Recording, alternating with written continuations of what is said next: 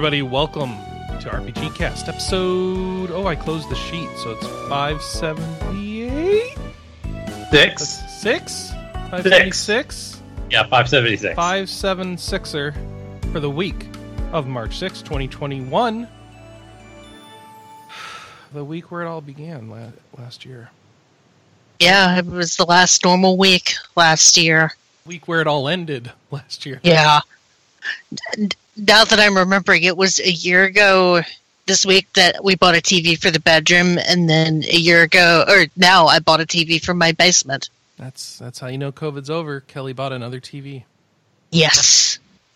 By the way, it's not It's over. like COVID No. Groundhog Day. oh no. Yes. Oh no. Babe. I got you, babe. Dun, dun, dun, dun, dun, dun, dun. You know I That's haven't the re- You know what I still haven't done?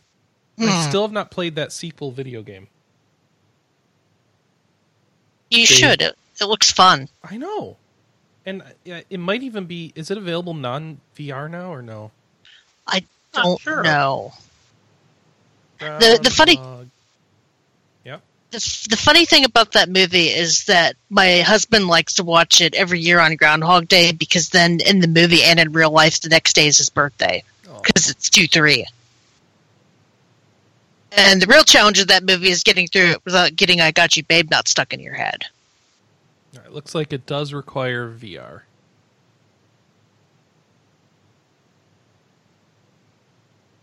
I thought you had VR. I do. I have an Oculus, but you know, Oh. it's the original, um, not like early backer version, but it is the, um, the first like retail release, so it's not as great as the new ones. And I certainly am not going to buy a new one for all the Hey, VR stuff going on. Right? Yeah. better in the PSVR then, so Is it? I don't know, probably. Yeah, it probably is. Maybe I'll be lucky and can pick up a PlayStation VR on the cheap so that I can at least pay, play Beat Saber. But I'm I'm just- not holding my breath. Maybe I'm concerned that a time loop game with um, poor controls would be unpleasant. That's what I'm Yeah. concerned about. Maybe I shouldn't be. I don't know. Why are we talking about Groundhog Day again? Oh, because Babe. we're starting the COVID loop again. Oh, right, yeah. Well, I get my vaccine in May, according to my Department of Health, because oh, I'm Oh, considered congrats. I'm considered like sort of high risk, but not high risk enough for prime time spots. Since I Anna have still asthma. doesn't know when she gets her vaccine. Go with She's like really high risk. I know. Well, higher. I already than had it. some. Hey. Not COVID, not the vaccine. I've already had COVID. Oh, Oh, Oh, you still need the vaccine though, because there's variants and shit. Sucks. I was gonna say you got your antibodies the hard way. Yeah. Yep. I mean, I was lucky to where it was just like a cold to me, or like a minor cold, so it wasn't too bad. I know for some people, it's. Uh, I had a family member pass in January from it, Ouch. so it's uh, it's that certain subset of the population. Hits them pretty hard. Well, with that wonderful opening, what, Yeah. what have we been playing? Jonathan, you've been the longest from the show, so why don't you tell us what you've been up to? All right, so I was actually kind of lucky not too long ago, and I was able to score a 3080 Oh, video look card. at you! Yeah, Wow. I know. I you was. should go Busting play the lottery right now, man. Yeah. Yeah, I, uh, and then I went Oh, through the You, freeze. if you get COVID, you get a 3080. Is that what it is? pretty much. Well, I got COVID back in December, so I might Yeah. have been on the show since then. See, yeah. Um, but no, I I was, uh, it was. I think it was morning. Well, see, I also got a PS5, so I got like lucky twice in like a week. And this one of them was late at night through Amazon, I think, and the one was late at night, and one was like nine in the morning. So Best Buy, I got my 3080 on Best Buy. I was uh, on like now in stock Discord, and I got a ping, and I went on there, and then for do the Best Buy, you like got to add it to your cart, and then you got to sit there and wait for like a couple minutes. It spins there and, and lets you add it to your cart again. I guess to stop bots. And so I sat there and I was like, hmm, maybe I'll do it. And then I did it, and it was like being annoying, like sign in. I was like, oh, I thought I was already signed in, and had to like keep going through. And then I, I think I typed my password wrong twice or something. I guess I was all like, holy crap, excited about it. I might actually get one. And I was like, oh no, I'm going to lose it. I'm going to lose it. But no, they kept it in my cart, and I got it. So I was like, all right. So I'd kind of been waiting to do a PC build until I got that. And I basically, with keeping a few components, I went and built up a new PC, added the 3080. I even went all out, I feel a little guilty about it, but I got a an Asus ROG Swift 4K monitor to go with it. And so I just went all yeah, I went frame all rate in. regular frame rate. Uh, 144. Man, It's uh, three, uh, 3080 pushing 4K at 144. How's that working out? good. It worked well. Okay. Though the funny thing is, is I go and I get that, and I haven't really like played a game that's really pushed it either. So Oh, okay. I Yeah, played. so you're not like I- maxing out Cyberpunk's RTX or anything. So there? I did put Cyberpunk in, and it was running smooth. But then I got distracted and stopped playing it. I was playing other stuff, and I needed the whole. I was going to wait to play Cyberpunk until I got my 3080 thing. I and then know you ain't still- getting a solid 140 at 4K on that with RTX. Probably on not. No. I'd have to go. I'd have to go and see. But if at least I can get a solid up the 60 DLSS maybe. Yeah, I doubt I am. I haven't done a stress test on it yet with it. Hey, Um, don't feel guilty about that monitor. What's the point of having good graphics if you don't have a good monitor to go with it? That's what I told my Oh, wife. Low resolution, high frame rate, Kelley. That's what you got to do. I, He's Well, got no, high res, high frame rate. I'm like, man, That's that's, That's the just goal. that's just turning the dollar wheel up. Oh man, need that 3090. hey, that's Chris. it- that's how I don't. justified my new TV purchase. okay, but you didn't get a high frame rate monitor for your TV, Kelley. Come no, on, come on. no. My I just- monitor, my 27 inch monitor, cost me more money than my 65 inch TV did. Yeah. I can Those imagine. things are expensive. So, HDR, uh, I assume, or no? yep, yep. Yeah, Oh, that wow. Which is must nice. pretty. It's really nice, but it's it's a little annoying sometimes because when you go in the full screen in HDR, it like it like changes where all your programs are You on your screens. most of the time. HDR It's is annoying. you turn on when when desired right now. Yeah. So that's the only thing annoying it does. It'll like if you alt tab, it doesn't really like alt tabbing too much. and it'll uh and if you try to like run it what full you screen for something, all your money, a diminished user experience. I, I'm telling you, it's backslash their hashtag worth it, I guess. Worth it. Fair enough. so yeah, I got that, and then I got my PS5. Um, I haven't really played it much. Uh, well, in, in fairness, there isn't really anything new to play on the PS5, so you know who's maybe loving later it? this maybe later this year they'll actually release some games for it. Yeah, I mean, I, I'm interested in Demon Souls. Yeah. but I don't want to pay seventy to seventy dollars for Demon Souls when I have it already on PS3. So it's one of those. It's not a new game. I need to buy it full price type thing. So it's one of those. I'll wait till they whenever that goes down in price. But, um, yeah, new games. I don't. I mean, some so many of the games I'd rather just get on PC right now. But my daughter's actually been really interested in playing it, and she's come in here and played it on two different nights lately. And uh, oh yeah, one of the other things I did with my PC is I took my old PC.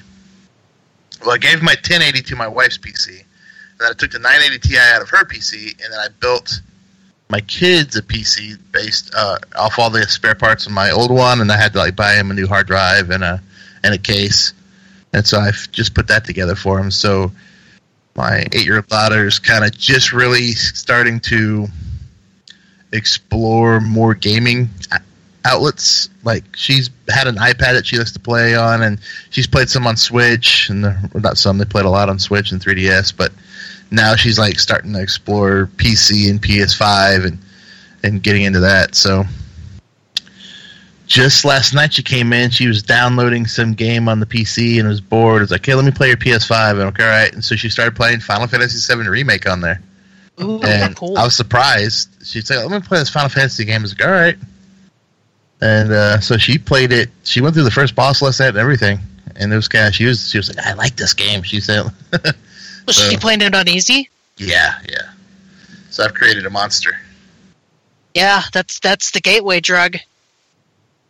Yeah, because I was trying to play Final Fantasy VI with her, and like let her run around like on my little uh, whatever my little Super NT thing, hmm and uh, sit there, and I was gonna like control a couple characters while she like controlled the main character, and and you know does all the running around and talking, and we played it one night, and I could tell she says all right, but she was kind of getting. She's not as interested in that, but she likes Final Fantasy VII because oh, it looks more realistic and more cool. So I guess she uh, the dated graphics, the old 16-bit sprite graphics aren't aren't doing it for her as the nice new graphics are.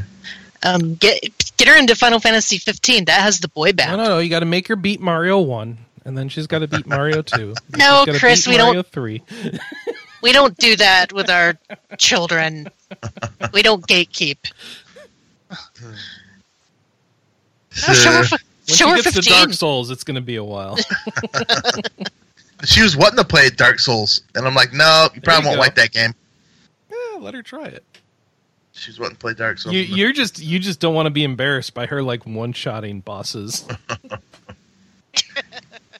actually Good dad. Played, I haven't actually played it. I've only played Demon Souls. I have the Dark Souls games, and I haven't played them.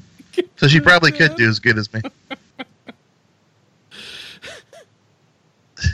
Chris, did I break you? No, I just want to get good, Dad. Come on.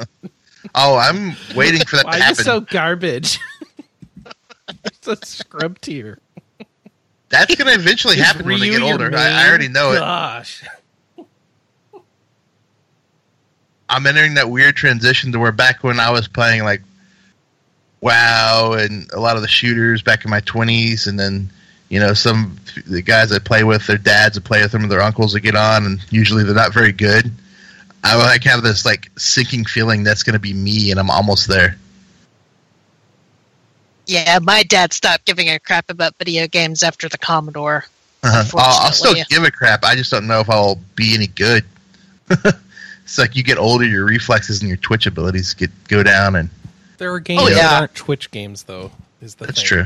Yeah, That's and you know I you, like both. You could though. always bust out Battle Chess, Yeah. the true old I'm man gonna say- game. Ha- has she ever showed any interest in like Minecraft?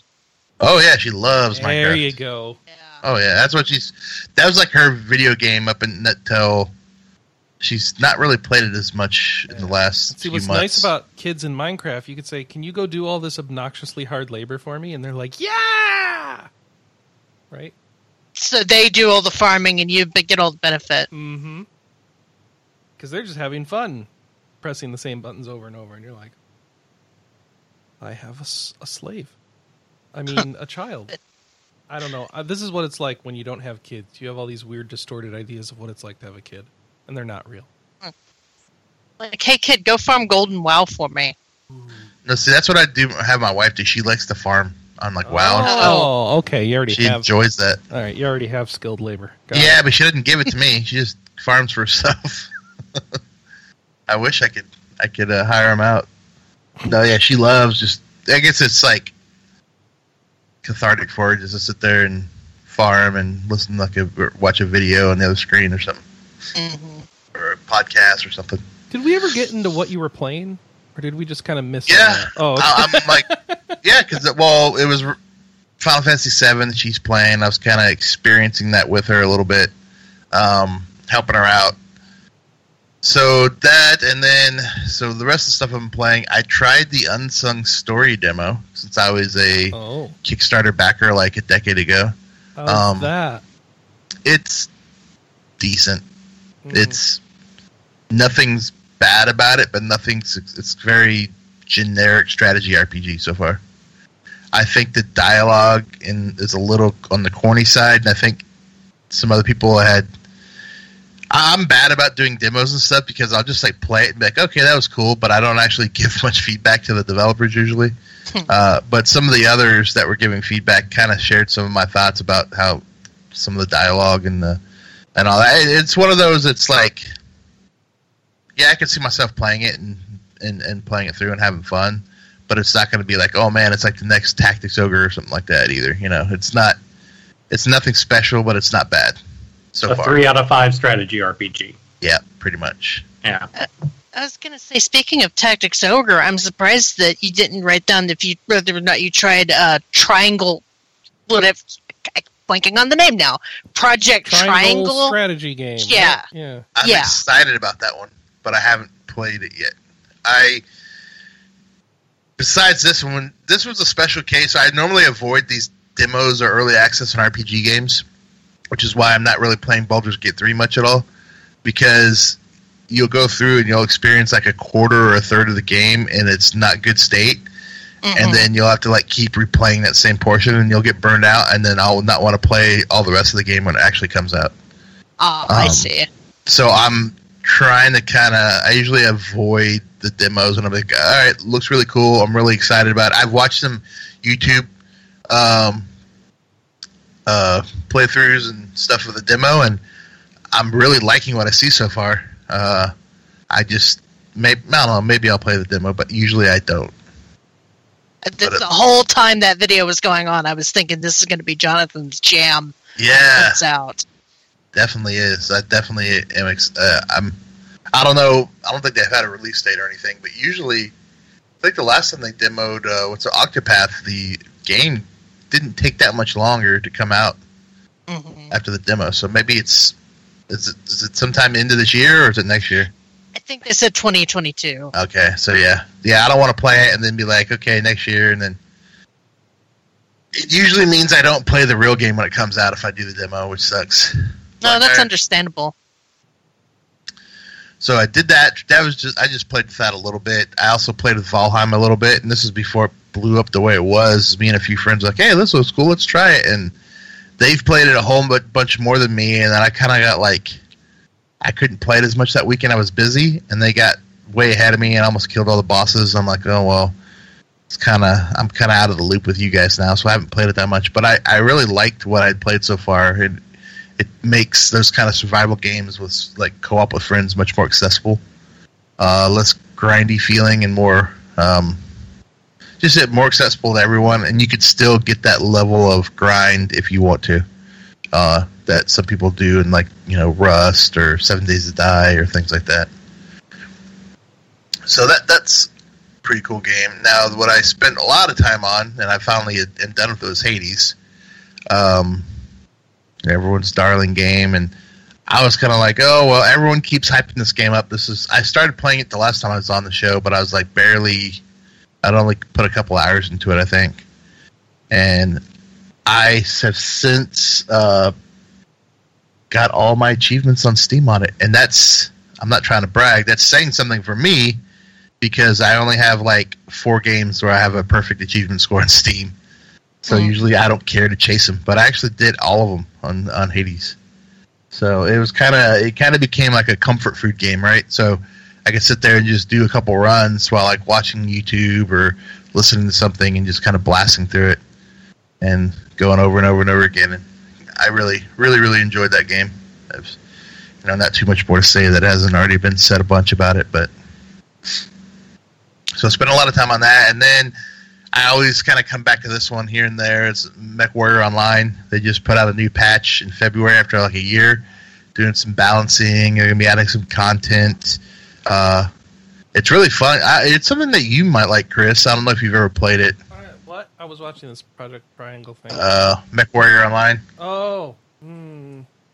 It's I like it a lot. I think and I only like MechWarrior games in concept. really, I never really play them. So Huh. it's like I don't think I have like as much desire to play them as I think that I do. Oh god, that skill tree. What is this? Oh no. I don't think I want this. Look at these choices. You can't see this on the stream yet. He's got like all these hexagons that he's picking from. Uh, you have no idea what I'm talking about, Jonathan, but you've played this? uh, played what? MechWarrior Online. Oh yeah, there's apparently some sort of skill tree or nodes that you pick for your yeah. I mean, that's not that big of a deal. It's basically You go to the the armor one, Oh, this is It- pretty it- looking though. and When you know what's a, it's an old, like a decade ago. It's an What? old game. Why yeah, so pretty. It's not allowed It's- to. I mean, MechWarrior Five looks better than it now. I mean, it it Okay. shows its age in some ways, but it, it doesn't look too bad for the game of its age. And I, I think it's a lot of fun. Um, But it's online. I'm just gonna suck all day. eh, you get matched with people, but yeah, it it takes a little getting used to. Your, It your really helps gonna get on play another destroy me. See, she doesn't care about it. My son, especially when he was younger and I was playing a lot of BattleTech, he loves battle mechs. He calls them. And, Um, he would sit on my lap, and every time I would shoot an enemy, I'd let him hit the enter bar, so he thinks he was shooting him, Mhm. and he really loves. So I can foresee him playing that in the future. My my daughter just kind of turns her nose up at mechs and battle mechs and BattleTech. Um, That is so wholesome. Shoot, shoot down the robots, kid! yeah, you know, if, he, if he blows off a part or an arm or a leg, I give he gets a high five, or if he kills him, Do you have to So remember getting eject in this game or no? now you just die. Okay. That was Steel Battalion. Yeah. But I love the mechanics so much. I always ask. it, it's uh, it's pretty satisfying. It, it, there is a learning curve. No kidding. Um, like I don't even know what's happening on the screen right now. Like and the skill tree and all that is not imposing. The learning curve, two two different learning curves. One of them is optimizing your mech builds because you can basically do almost anything you want.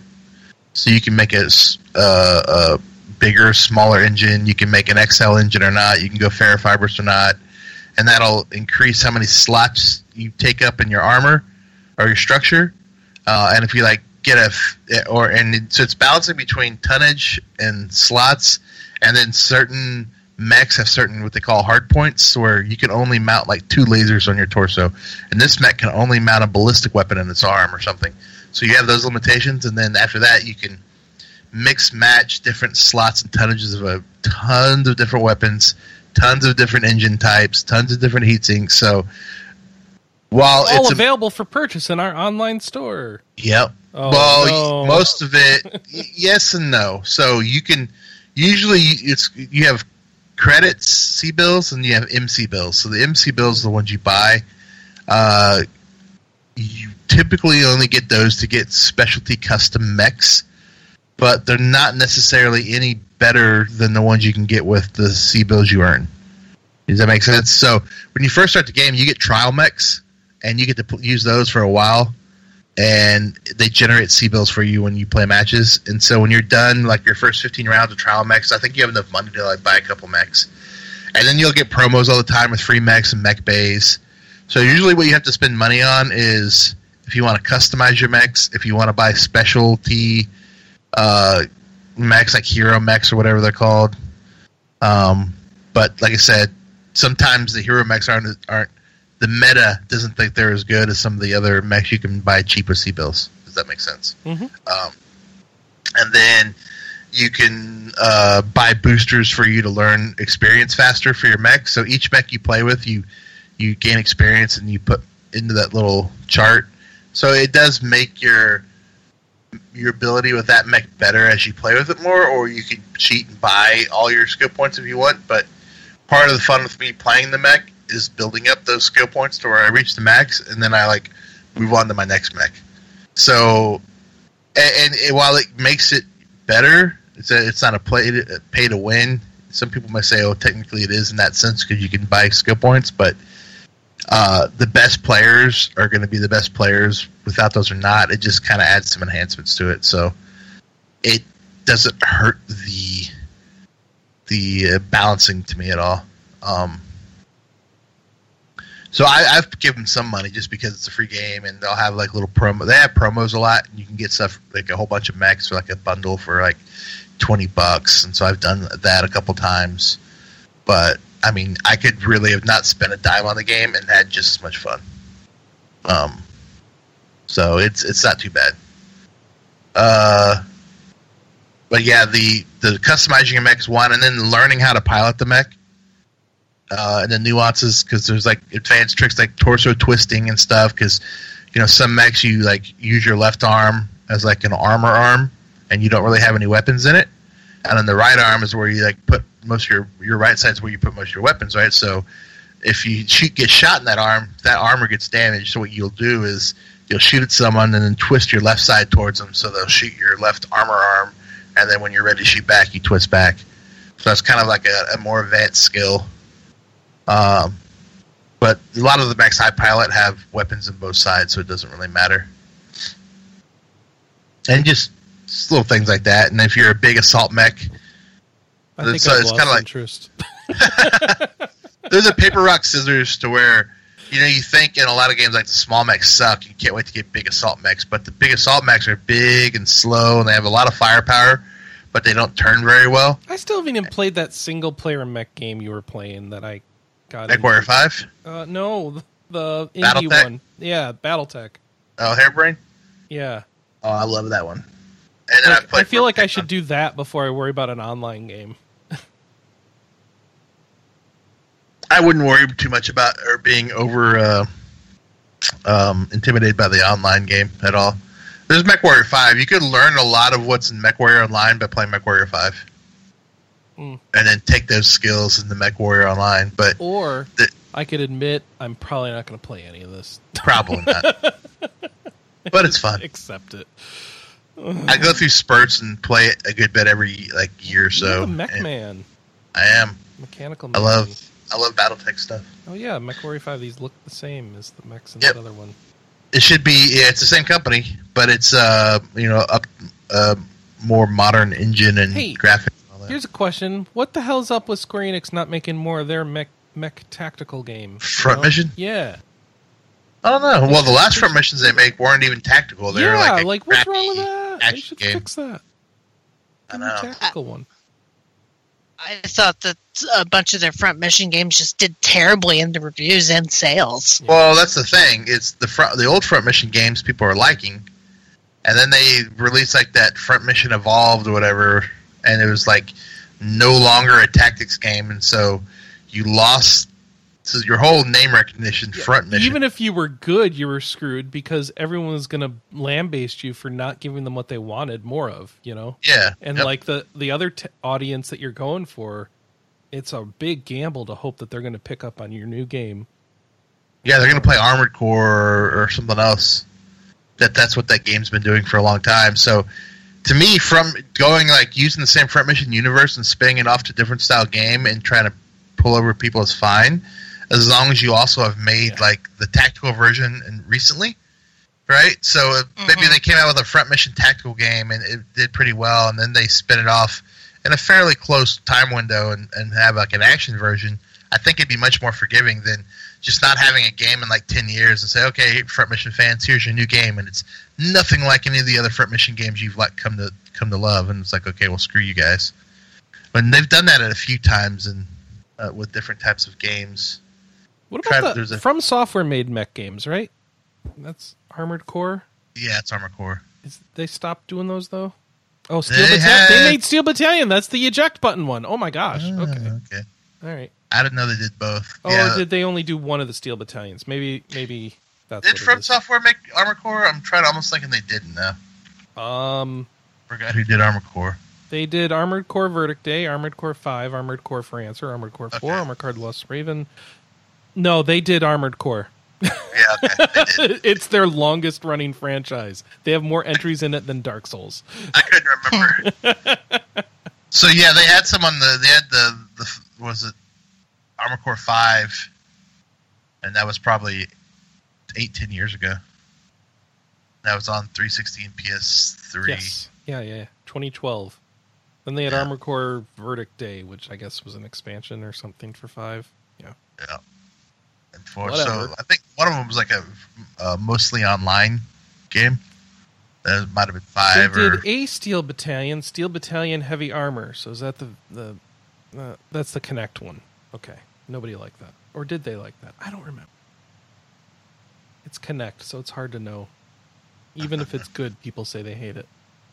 Uh, I heard that that Kinect game was awful. That you could like barely control it. And they did one called Chromehounds. I don't know if that's any good. Oh, I remember that one. I remember hearing its name. Okay. I don't think I think it was like eh, it was all right, but I do remember that game. I'm No, I- sorry. I'm yeah. doing a disservice to mech games, but I'm trying to understand because whenever you come on, it's it's like, oh, this is the episode where we try to understand more of the mech genre. I don't always only play mech games. It's No, mech- but you're the only one we have other than Alice who plays mech games, and she doesn't come on anymore. yeah, that's true. So Armored Core is like a more actiony version of the mech games, where I would say BattleTech is more. I don't want to say simulation, but more technical, I guess. You can jump around and jump jets, but it's not like you're jumping around like a. a There's a Mech. Warrior BattleTech. Is there a connection between those? Oh yeah, same Okay. They're the same. Okay. same IP. IP. All right.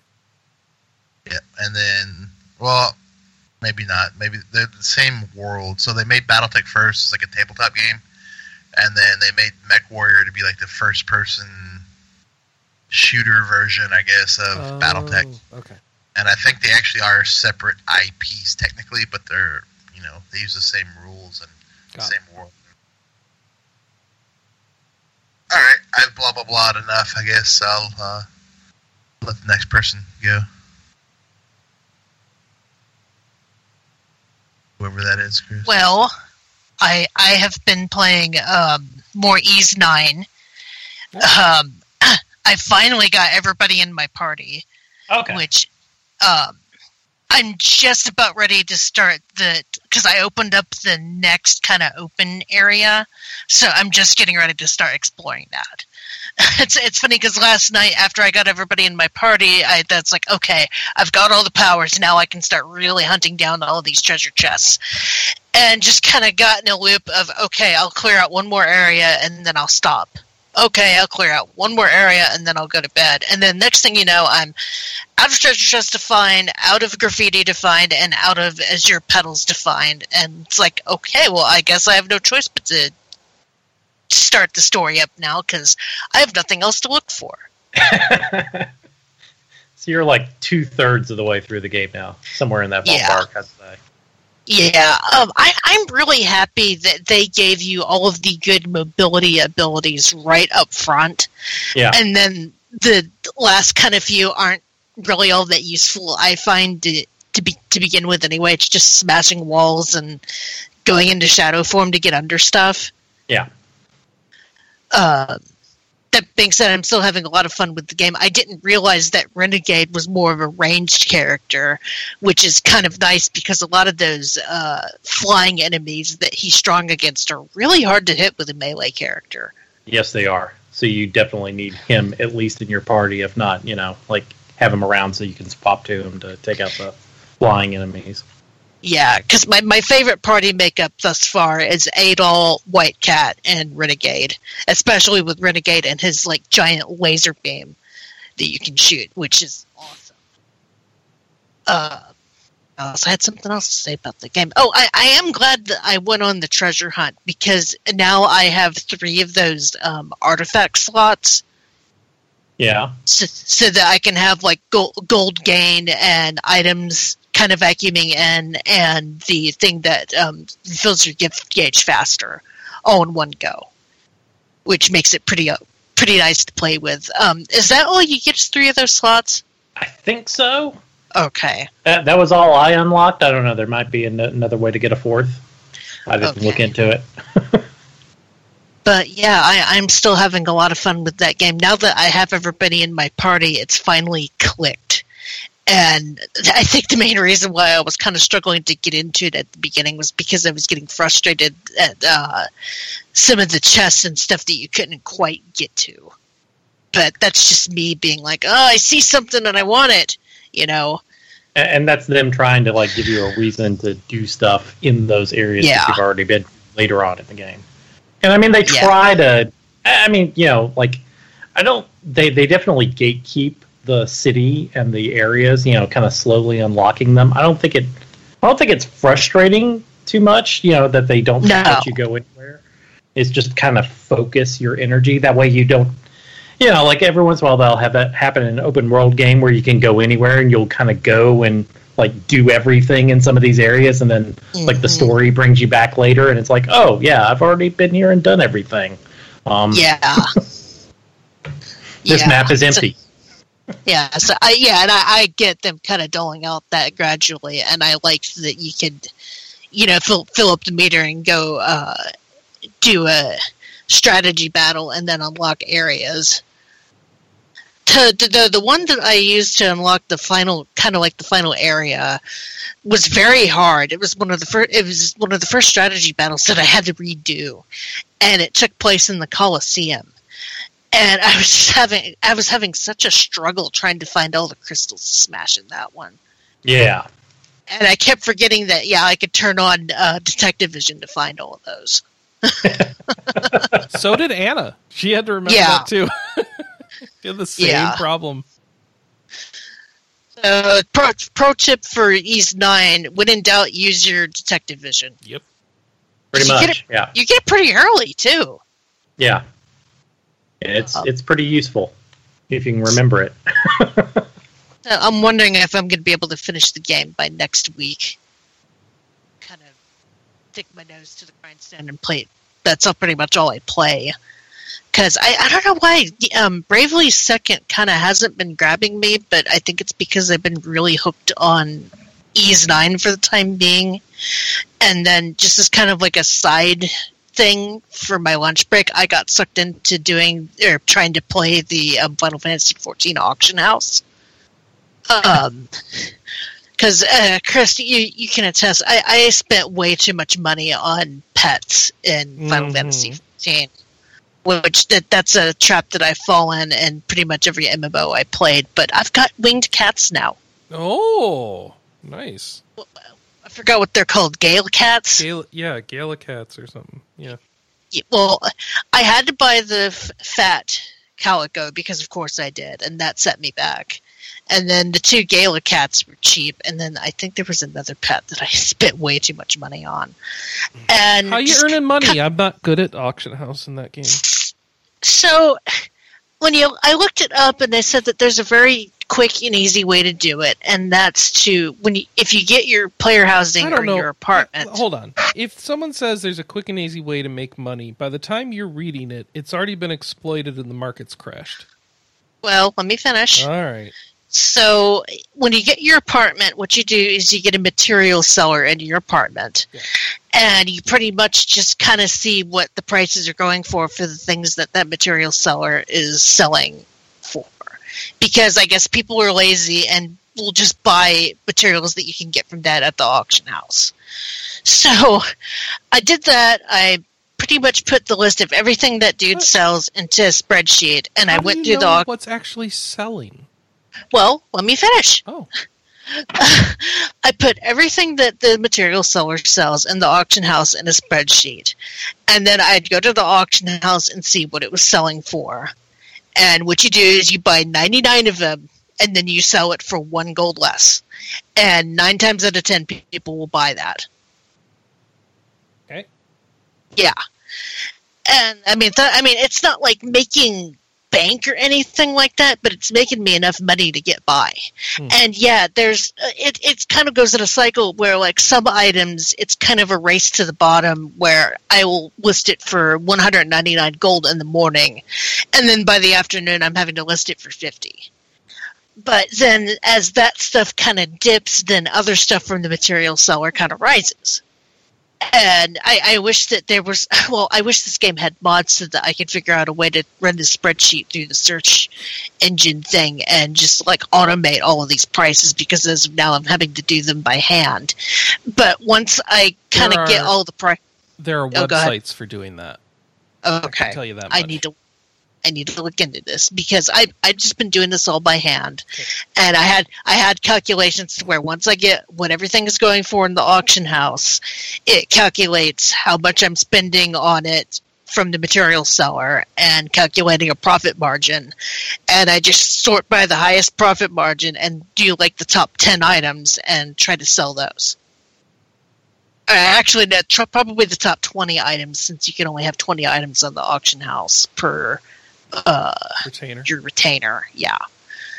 and plus it, it takes so long to like buy all those things and list them anyway that it, it's easier for me to just do 10 in the morning and see where it goes but i mean i was at i want to say like 10000 gold wednesday and now i'm at 1047 which isn't a whole lot but You just went.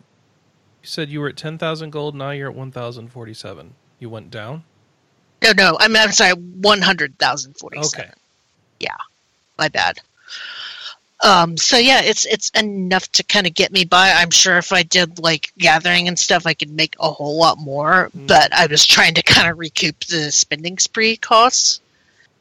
And yeah, I need to look into those websites because trying to copy that stuff and paste it into the auction house is hard. I even tried to do a macro for it using my gaming mouse, and the game didn't like that it wouldn't accept my macro, and I imagine that that's deliberate, so people can't do that. Yeah, no, you got to find websites that are still have a method of getting access to auction house pricing, and then you do all your price figuring into there, and then decide what you're going to sell. And then you, of course, all the posting and stuff you still have to do manually in game. Yeah, at least getting the pricing will be easier. If they at have that an app point. that, ties into the auction house or not. I The don't know. I see. I see that there's. I see that there's ff14marketboard.com and then there's mogboard.com. So I'm curious about that. I I don't even remember what my server is. I think it's Leviathan. You will need that info. Yeah. Yeah. Well, maybe someone will be able to write in and give you some uh, some uh, some tips. Yeah. Someone who plays currently. I mean, it's it's nothing like you know trying to do TradeSkillMaster and WoW, and even then, I imagine that that kind of got nerfed pretty bad when WoW redid the auction house from scratch. But it it got me some nice little a nice chunk of change to kind of recoup all the costs from you know spending way too much money on mini pets. And I imagine that there's better. I imagine that there's better ways to make money than this, but at least this is just kind of enough to get me by, you know. So yeah, and, and you know, using my ecom background in a way for my own goods, you know, calculating profit margins and all that. so yeah, there's that, and then I only scratched the surface of Persona Five Strikers this week. Um, it's it's funny. I got Employee of the Month this month for RPGamer, and um, for those that don't know, when you get Employee of the Month, you get a, you get to pick a game, and I was like between Strikers and the Pokemon Mystery Dungeon remake, and it was like. You know what? Strikers is more relevant right now. I probably ought to play that because th- those are like literally the only two games that I had on my Amazon wish list that were already out. So um, I scratched the surface of that. I want to get more into that. Um, I don't know if any of you guys have played Strikers at all. I have not. I've heard people excited about this though. Yeah. Yeah, it's supposed to be really fun. And I was going to kind of skip on it until later because I wanted to play Bravely Default more. But now that I kind of got into it, I'm happy seeing those characters again. And um, just just seeing well everybody throws you a surprise party at the beginning of the game in the coffee shop which made me really happy to see all of them again. And yeah so i, I don't know. I might i might do more bravely bravely default. I might do more strikers. I don't know yet. It's going to depend on what's gra- what grabs me. I know, I know that i want to finish she playing strikers or, or no, she's Oh, playing bravely default. Bravely. She can't stop. Um, part, part of the problem with Bravely is that I've been playing that um, before bed at night, and it's been putting me to sleep. But not like because it's bo- not because it's boring or anything, just because Oh. you know playing a low-key game like that before bedtime, I instantly get sleepy. so I need to v- maybe devote more offline time or more uh, better time to that because I, I forgot to mention I got or I did mention I got a new TV. Um, I I ended up replacing my well the TV that I had was around 15 years old, and like seeing the new one and um, just to test the graphics on the PS4 and the new TV, I pulled up Final Fantasy VII Remake and was like, "Holy crap! This game looks so good on a 4K TV." And it's funny because Vaughn was sitting there next to me, and I'm like, "Going, doesn't this look so good?" And he's like, "Eh." And I'm like, "Why are you not impressed?" And I realize it's because upstairs where he played Final Fantasy VII Remake, we we already have a 4K TV, so he had already played it, played it looking this good. Have you considered Well, like uh, occupying the same space once in a while and having a shared experience? It seems you like you live in two different houses sometimes. Uh, s- sometimes, but we also play at our own paces. All right. So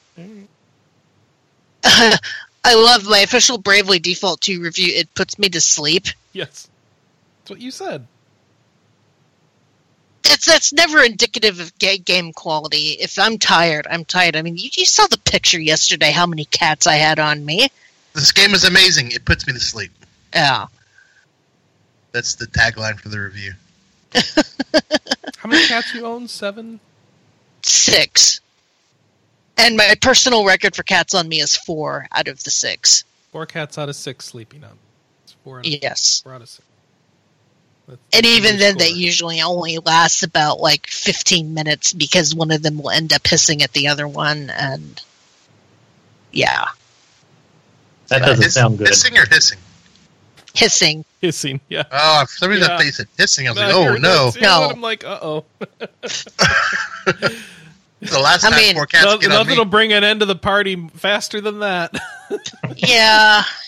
I mean, I, I had an elderly cat that did stuff like that, and that was not fun. well, it's Uh, one thing if they're old; it's another if they're doing it on purpose. Yeah. Mm. Well, I mean, unfixed males, it wouldn't surprise me. but you don't but- have that. I know. But no, like, so, pairs of my cats don't get along, but those No, particular we're cats. not talking oh, about this anymore. Yeah. Oh, who's next? Who's been playing things? Uh, Uh, Josh. Yeah. Oh, I Although played just- Atelier Ryza. oh, cool. Okay, I'm done. I'm, I've just been continuing to play that. I Well, spend forever. I'm, my alchemy is maxed out. I can't make redstone recipes, and it's bugging me. And I hear it might not open up till after end game, and I'm like, but I'm not done making things, and I'm bugged by it. And I need more gems, and I need to do more alchemy. But then there's story, and I, I want to be have better armor for the story. I have a lot of frustrations with that game, and I'm loving it. So that means it's good. Good. Does anyone even understand what I'm talking about? Probably not. I'm sorry. I get it a little bit. Oh. I, I've played Atelier games before, so yeah, I know I know the loop. Yeah, and like Atelier Ryza 2's out, and I'm like, well, am I going to go on and play that? And I'm like, wait, if I play that right now, I'm going to be like, this is the identical game I just played, and I'm going to feel real bad, aren't I? Probably. I don't know. Do you just want more of that? I mean, it's it's fun to start and get to the end of that grind, but like if it's going to be the same grind in the next game, maybe a little bit of space is warranted. Yeah, that might be a good idea. be, it is kind of amazing to me to think that like, wait, do they all kind of just feel the same and like they're releasing them at this pace and still Yeah. sell well? Why is Yeah. that? Yeah, I think I could use a little bit more of uh, a space between the Atelier games. I don't know that I need one every single year. That's why I've kind of fallen off of that series the last couple of years. It's not like the like story is super good. Maybe if it was, that would be different, but it's It- not. Yeah, it's it's fine. It's, like, it's oh, a this is like a low budget anime. Ooh. yeah, yeah. It's a perfectly decent reason to like play with the alchemy system and make stuff. I guess.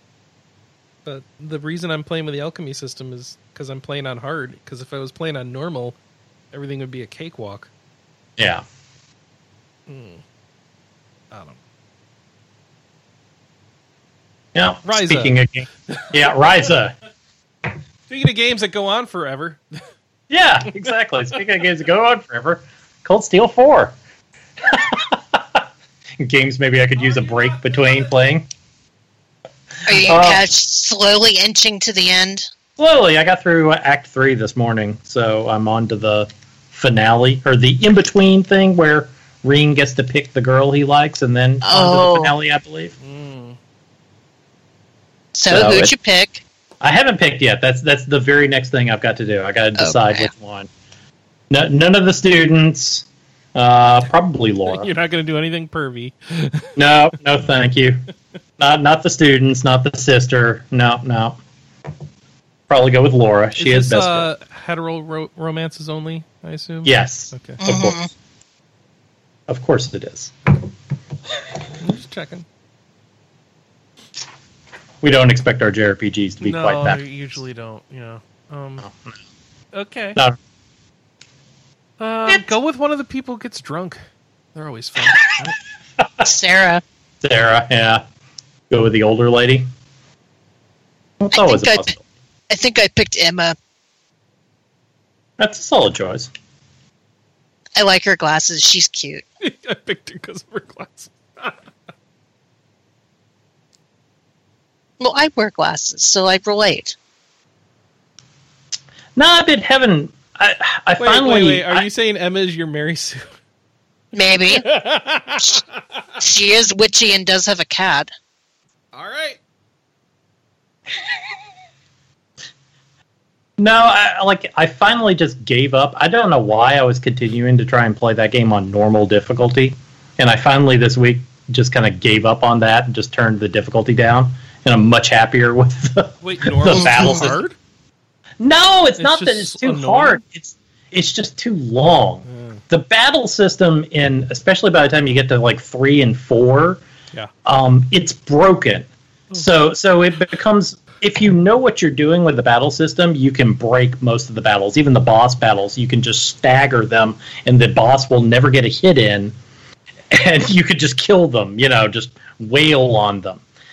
But if you don't break the battle system, the way they've tried to fix it has just kind of like given they the bosses will heal themselves and they'll uh, do special moves where they can like uh, increase their strength and defense massively, and so it just makes these battles take forever. So you either have to like absolutely know how the battle system works so you can break it, or the game or the battles just take forever. It's not that they're hard; they're just tedious. Like I think you talked about it a little bit, Kelley, right? Yeah, yeah. Even like on easy, some of them were pretty tedious. So I ended up just fighting them over and over again and doing the weekend every time until I could win. But that was some of the optional bosses too. So Yeah. It's that that's my issue with it. It's just like the battle system in it. And by the time we've gotten to four, has just not. It, it was never balanced in Cold Steel, and it's just gotten more and more out of whack. So I'm looking Wait. forward to the. Ladies and gentlemen, I've just learned something new while trying to search about the tedious battle system. There's a website called jrpg.moe. Yeah, No, this is a thing you knew about. yeah, Oh my gosh. yeah. That's the best name for a website ever. Well, You didn't know about anime.moe Moe? would be better, huh? Is there an anime.moe? No, of course not. Why would there Really? be? Seems like a perfect name for anime dot uh, anime Oh, website. I don't know anything about jrpg.moe. Is it awesome? Yeah, it's a good site. All right.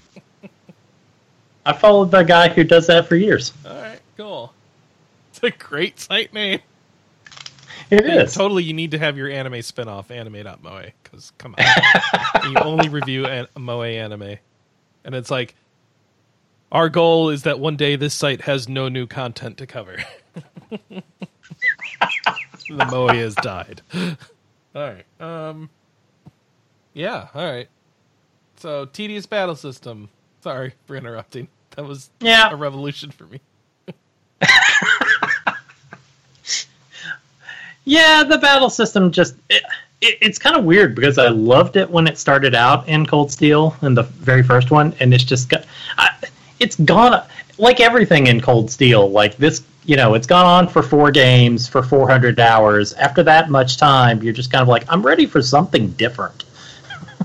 Oh, hang on to news. Yeah.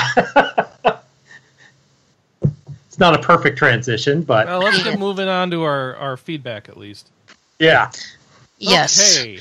Question of the week was favorite Pokemon memory. I believe the first answer was from the Anime Man. Said my favorite meme- memory was when I was in A school for the Navy in Meridian, Mississippi. I picked up a copy of Pokemon Sapphire at the local naval exchange to play it as one of the few RPGs they had.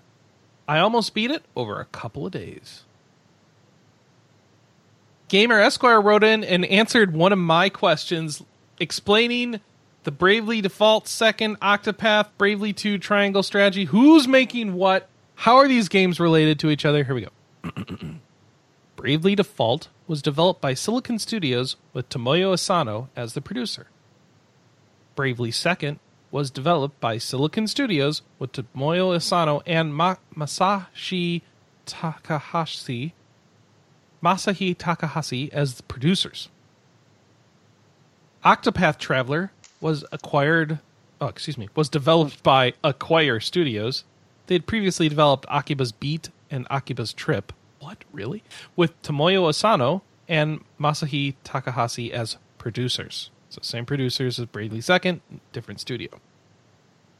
Bravely Default 2 was developed by Claytechworks who had done mobile game design exclusively prior to Bravely Default 2 with Tomoya Asano and Masahi Masashi Takahashi as producers. So these producers been around for all these games, except for the very first one. But the developer doing the the grunt work is changing. Okay. Project Triangle Strategy is being developed by Art Dink Studios. They did Sword Art Online Lost Song with Tomoya Asano as producer but not Masashi. Art, Art, Artdink has been around forever. I know them as the A Train people, Oh. like you know, making sim games back in like the late '80s, early '90s. So to summarize, only Bravely Default and Bravely Second shared the same development team and producer. The Bravely titles, Octopath Traveler and Project Triangle titles, share the same producer, but they were developed at separate development studios with, presumably, mostly distinct development teams. I, think at some point they also said that there's, you know, like as you would expect, since these are all Square games, that there are some people from Square that beyond just the producers who are involved in. I, I with would presume so, but we don't have that here in this list. Who those? Yeah, yeah, we don't. I, there, I, there yeah. seems to be some sort of art direction carry through, uh, if Mhm. nothing else, right? I Yeah. I didn't ask for like who the primary artists are on all these, but I should have because that's probably really important to how they look. Um, and then if they have any asset sharing, we don't really have that documented well here. But hey, thank you, Gamer Esquire. This is like way. This is way. This is cool. This is. I'm. I'm. the- I didn't expect it to have all the developers being distinct like this. So cool. Fascinating. Feather Hoof wrote in wrote in, which is hard to do with hooves. My apologies, Kelley, for being so wordy and having difficult to read responses. It's a flaw of mine I'm fully aware of. By the way, from the question of the week, my favorite Pokemon memory is my siblings and I looking at the version differences of each generation as they were announced and deciding who was going to get which version so we could trade and help each other get all the starters. Pokemon announcements were an event for us while growing up and something I sorely miss. Uh oh, we didn't come up with a new question of the week, did we? All right. I'll answer the question of the week. Oh, go ahead. My favorite Pokemon memory is that I bought this local lot of games, and they had a lot of Pokemon games in there, and I got it for pretty cheap. And then I was able to resell them and make lots of money on those games because I don't like Pokemon. well, there you go. Hey, one man's trash. No, I've tried to play it a few times, and it just I it does not grab me at all. I don't know. Ah. I whatever reason. I had a Pokemon. I had a, a Game Boy Color with Pokemon Red that I lost. It really bummed me out. And then I had a Pokemon Pikachu Color, the the yellow Pokemon uh, Game Boy Color that looked like Pikachu with Pokemon Yellow Edition. And I may have lost that on an airplane. I have a, I have a history of losing Pokemon games. It doesn't happen anymore because they're digital now. The worst thing I can lose is my save file, which is a big deal to lose. But now we have Pokemon Home and stuff to store your Pokemons in, so it helps a lot. That's all I got. For tw- 20 bucks a year. I, I freaked out one morning because I was like, oh, someone hacked my Nintendo account, atta- account. I got charged 20 bucks and looked at my email and was like, Oh, I Pokemon signed up for that. Yeah, I signed up for that a year ago. So ju- just a heads up for people that forgot, like me, and signed up immediately. That might be coming around for you this year, and don't freak out like I did. Pokemon. Um, question of the week: What's your favorite mech game? Favorite neck game? Meh, mech. Oh, Am I swearing really bad this morning, or can A you not bit. hear? Okay, my bad. Or do you Uh. subscribe to a gaming service? Hmm. Yeah, we'll get into that in a minute. Um, All right. Well, let's think about what we want to pick as our question of the week as we go into the news. Kelley, you want to start us off with editorial content? Indeed, I do. Woo. We've got a Dragon Quest Eleven like Echoes of an Dragon Quest XI S Echoes of an Elusive Age PS4 review from Jervon Perkins. Um, they liked it. What a They shock. it four out of five. The game is still good. Um, the only problems with it was that music tracks outstay their welcome in a Dragon Quest game. Yes, very much so.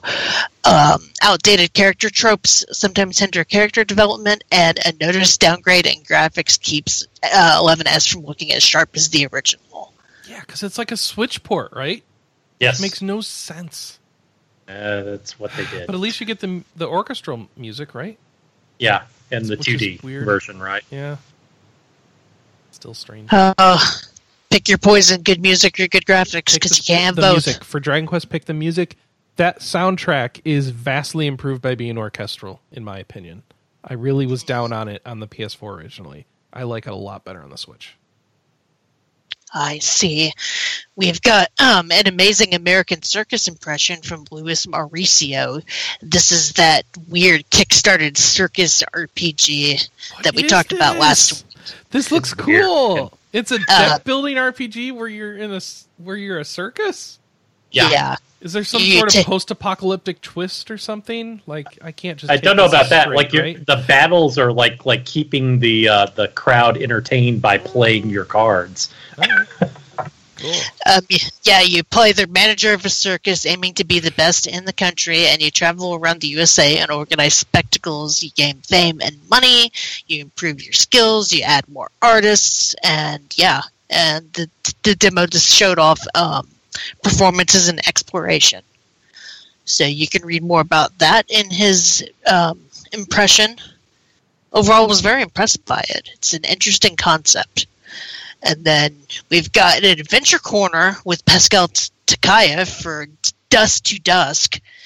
Um, Well, this looks What's this scary. yeah, what was this game Ah, about? this looks like a scary game. What is this about? Mm. Um, by day, you are part of the Suki- Tsukiyama Company, which is a run the mill run of the mill company housed in a multi level Japanese office building. Um, there's rumors of a ghostly child in the building that stalks each evening at around seven o'clock.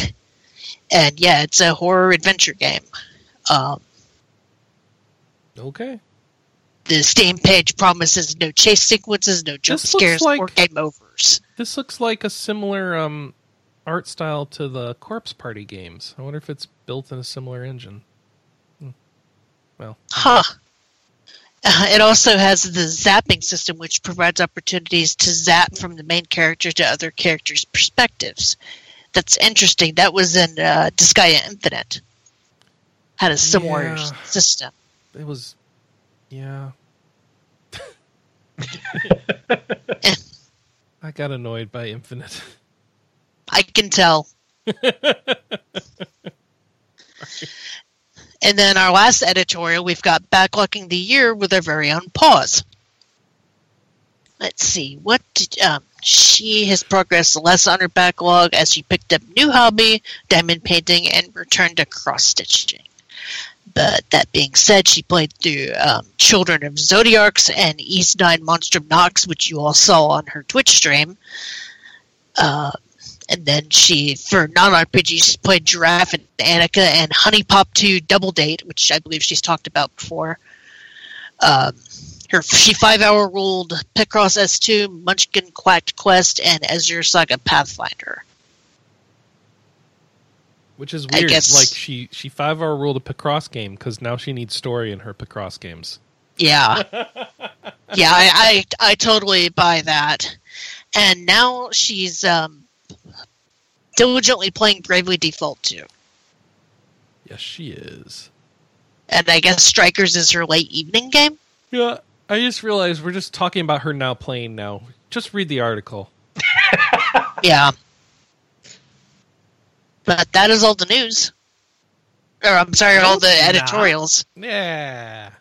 I my brain kind of jumped ahead. We are now into the news. Um, we've got Black Legends. Wait, what?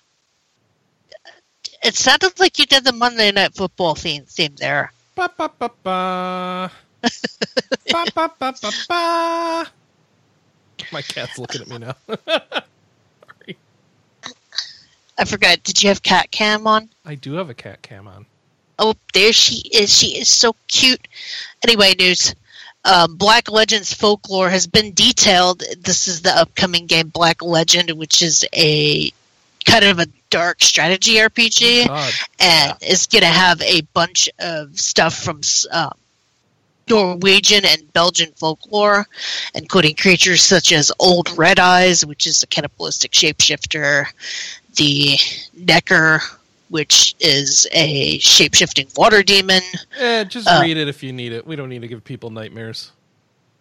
Yeah, some Yeah. of these pictures Sounds are cool. pretty, pretty spooky, And, and then I, there's a I like, trailer as well if you'd like to watch Yeah. that. Yeah. yeah. So are you uh, like the Witcher in this thing? How does this work? We know Strategy I'm RPG. strategy RPG. yeah, Oh, I'm yeah. trying to pull up the news story, and my browser just froze. So you are strategy RPG against all these folklores from Okay, there we go. wherever we said this Oh. was from. Norwegian folk. Norway, Norway. Okay, Be- Belgium and Belgium. yeah, Yeah. Chocolate, chocolate monsters. huh? This is cool. Um, oh yeah, Netherlands and Belgium. Netherlands and Belgium. That's I don't know why I thought I heard Norwegian, but yeah, this uh, I'll check this one out. Always down to look at new tactics RPGs or strategy RPGs. and it's coming out at the end of the month, March fifteenth, twenty twenty one, on PC, PS4, PS5, Xbox One, Series X, and Nintendo Switch. The next story is surprising. I, oh, this is the. Oh, never mind. It's not surprising. This it was this is why for a we was second until I realized it was the Apple Arcade game. Oh. yeah. Josh like, and oh, I were talking game. about oh, no, it's the one where um, Sakaguchi is making lots of models. How are they dumped a So dump this is- truck full of Yeah, this is a diorama running in front of RPG. a So they made a bunch of sets in real life and filmed them like with bazillion cameras and stuff, and they're the backdrop for their their game graphics. I absolutely love it. It, It, looks, looks cool. It does look cool. Yeah, I, I'm I'm being down on it, but I shouldn't be. Um, I just Mistwalker lately has not been impressive, so I'm I'd be interested to see if this one works out. Did you not play Terra Battle? I, I didn't stick with Terra Battle, and then a sequel came out, which I never touched, and now both the Terra Battles are gone, which is very Yeah. much like you don't do that in the mobile space unless you there's a problem, you know. So Is well, I mean, I imagine that people just got onto the new shiny thing like I did and lost interest because Yeah, I love the Record Keeper's still original. out though. It's like come Yeah. on, like it, oh. dungeon dungeon or Puzzle and Dragons still out there, still going. If you're successful, I- you're still around, you know. I love the crap out of the original Terra Battle, and the second one just. But by the time the second one came around, I was like on to newer, shinier things and done with mobile games. Yeah. Unfortunately, Does this lady And look like never- the character from the NieR Automata game, or is it just me? It wouldn't be. actually. That looks exactly like her. It wouldn't surprise me if they were inspired. But um, RP gamers, if you have an Apple device, you, you do me a favor and get this game so that it'll be successful. So that maybe it'll it'll get a port. so Come that I don't have to buy- so that I don't have to buy an Apple device to play it. So, if in case you're wondering, um, it'll be part of Apple Arcade. So, it- five dollar a month subscription service on the Apple devices, or bundled into one of the Apple One plans. Um, it is kind of come out sometime in 2021. Yeah. and you should go check it out because yeah, it is a graphically unique style to like. Um, I mean, it's not like the first time someone's done this for some sort of media. Like normally you'd see this for like claymation, right? But instead of claymation for the characters, it's you know computer graphics on the realistic background. So see if It- you it like had it. me- It looks cool. Yeah, it had me And it- looking like, what What the heck does Apple Arcade all play on? I've got an iPhone. Does it work on anything else? so it's like I- it had me It actually is. looking into Apple it. Arcade's pretty much on everything now. So Yeah. Mac, I- iOS devices, and the Apple TV, the current Apple TVs. You have a real old one, no? Oh yeah, mine is ancient. So like the the fourth gen or later, so which has been out for like five years at this point, right? So My Apple TV is so ancient that um, YouTube stopped working on it. oh, Yeah. So in other RPG news, there was the New Game Plus Online Expo this week. If you guys remember that at all. Yeah, it was a little quiet for RPGs though. Yeah, just a little bit, but they did announce some stuff. We've got um, NIS Classics Volume 1 launching on Switch, and this announcement, ki- well, one of the games in it didn't surprise me at all, the other one surprised me. So, Phantom Brave is going to be coming to Switch in this collection, and this is the Bermuda Triangle remastered version that was on the PC. And then the other game that's going to be in this collection that shocked me was Soul Nomad and the World Eaters. Um, that was a very, very late era PS2 strategy RPG that not a lot of people played because by the time that came out, people were kind of done with the PS2. Yeah, I've had that game for a long time.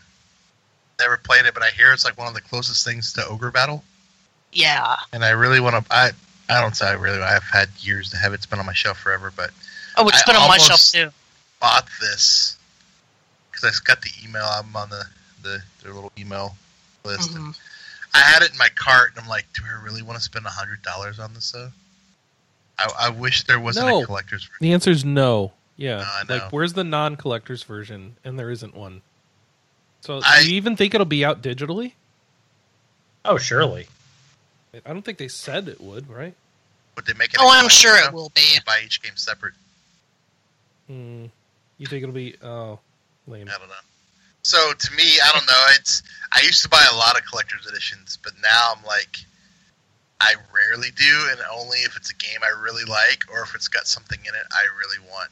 So this just looks like I'd get it just to get it, and then nothing in there is really like, oh yeah, I need to have those collector's items. Chris, be disappointed in me. I bought the collector's edition. I already Mm, pre-ordered. they have an Amazon, I was don't so they? tempted. I don't even no, it's acrylic stands, but I I love the original Phantom Brave and I love the soundtrack, so I wanted to get the soundtrack. And then um, Soul Eater, even though I didn't get a chance to play it, I always wanted to check it out. So Well, Disgaea 6's ashamed- collector's edition has enamel pins. So yeah, we were looking at those yesterday. We were looking at both packages. Like, do we want to pre-order each e- either of these? And the determination was no, because And Anna Chris- said no Prinny things, so I don't care. That's all she wants. Chris, Chris, the other reason why I put on the collector's edition is because I want them to make a volume. I want this to do well, so that they do make a volume two. I was thinking hopeful- that too. But to me, Yeah. this needs to be even for the collector edition. Probably needs to be more in that eight, 70 to eighty dollar range for this. Yeah, it is a little pricey. I won't deny that, but it's going to be coming out. What? When does this news story say? Um, somewhere Summer. in twenty. Yeah, somewhere in I'm the sorry, summer. what are So you looking for in a volume two that you're so worried about whether or not they do it? I want uh, La Pucelle Tactics, hopefully uncensored, and Makai Kingdom. Oh, all right. because Makai Kingdom kind of took the battle system from um, Phantom Brave and kind of improved on it a lot. And we were supposed to get a PSP version of Makai Kingdom, but it never came out here in the states. Okay, so you're selling it to me, or you're. So I played Makai Kingdom, and did not like it, and if that's better than mm-hmm. Phantom Brave, that's telling me to stay away because I I have Phantom Brave but never played it. Yeah, Phantom Brave is is weird. It was one of the first games where they tried to do a gridless system.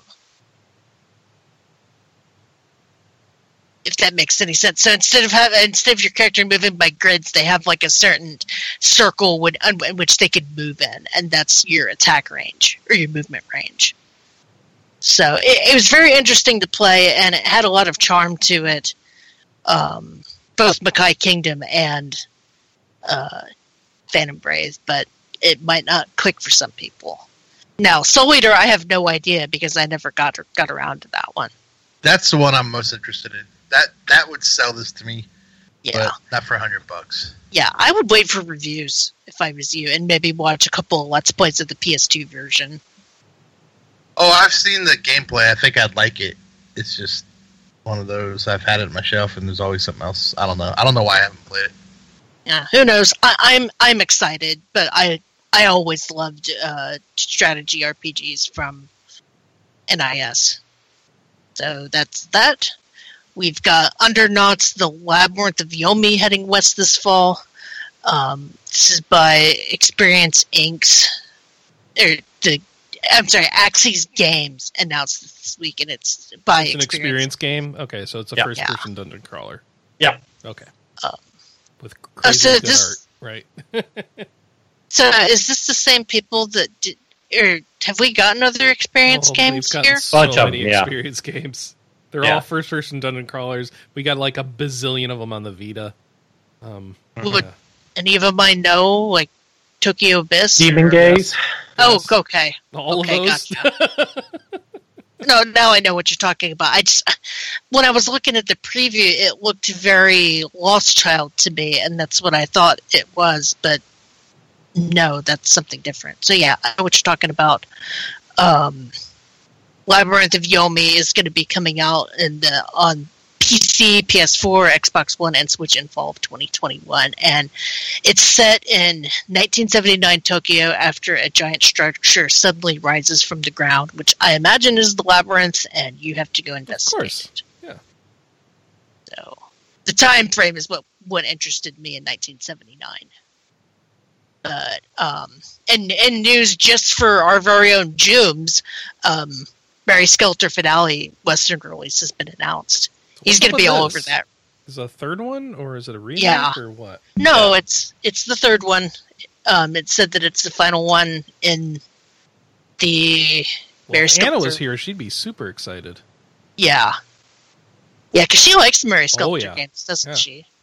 Um, they've also got a collector's edition from Idea Factory store. and includes a physical copy, collector's box, steel case, hardcover art book, soundtrack, hardcover three novel box set, and exclusive trading card. Novel box set, so that's novelizations of the game. I don't know. I'm You not don't- sure. Or is it just a, a box for all the stuff? I no, they got a collector's box. box, so it's got to be for some sort of novelization. Weird. So if you don't want to play the game, then I guess you can just read the book that comes with the game. Um, oh, available to wish list. I better wish list this for Anna. so yeah, this is coming in fall.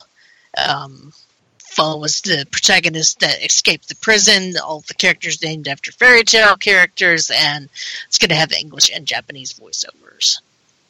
Yay! And then um, Disgaea 6 release date was announced. It's going to be coming out in June 29th, 2021. Did, was it, did they say what systems or is it Switch exclusive? It's still Switch. Okay. And I'm we kind got of surprised by that. Like, what's up with that? Obviously, Nintendo must have given them some money. You think so, Which is- or they've just learned that if they release their games on one system at a time, they will make way more money? That's also possible.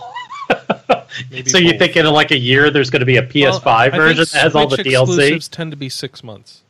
Okay. Um, there's also going to be free DLC for um, other NIS characters like female Laharl, Asagi, Rosalind, and Adele. Which that that's going to be cool, especially um, Rosalind and Adele. Those are from Disgaea 2, and I really like those characters. I take it I'm the only person excited about Disgaea 6.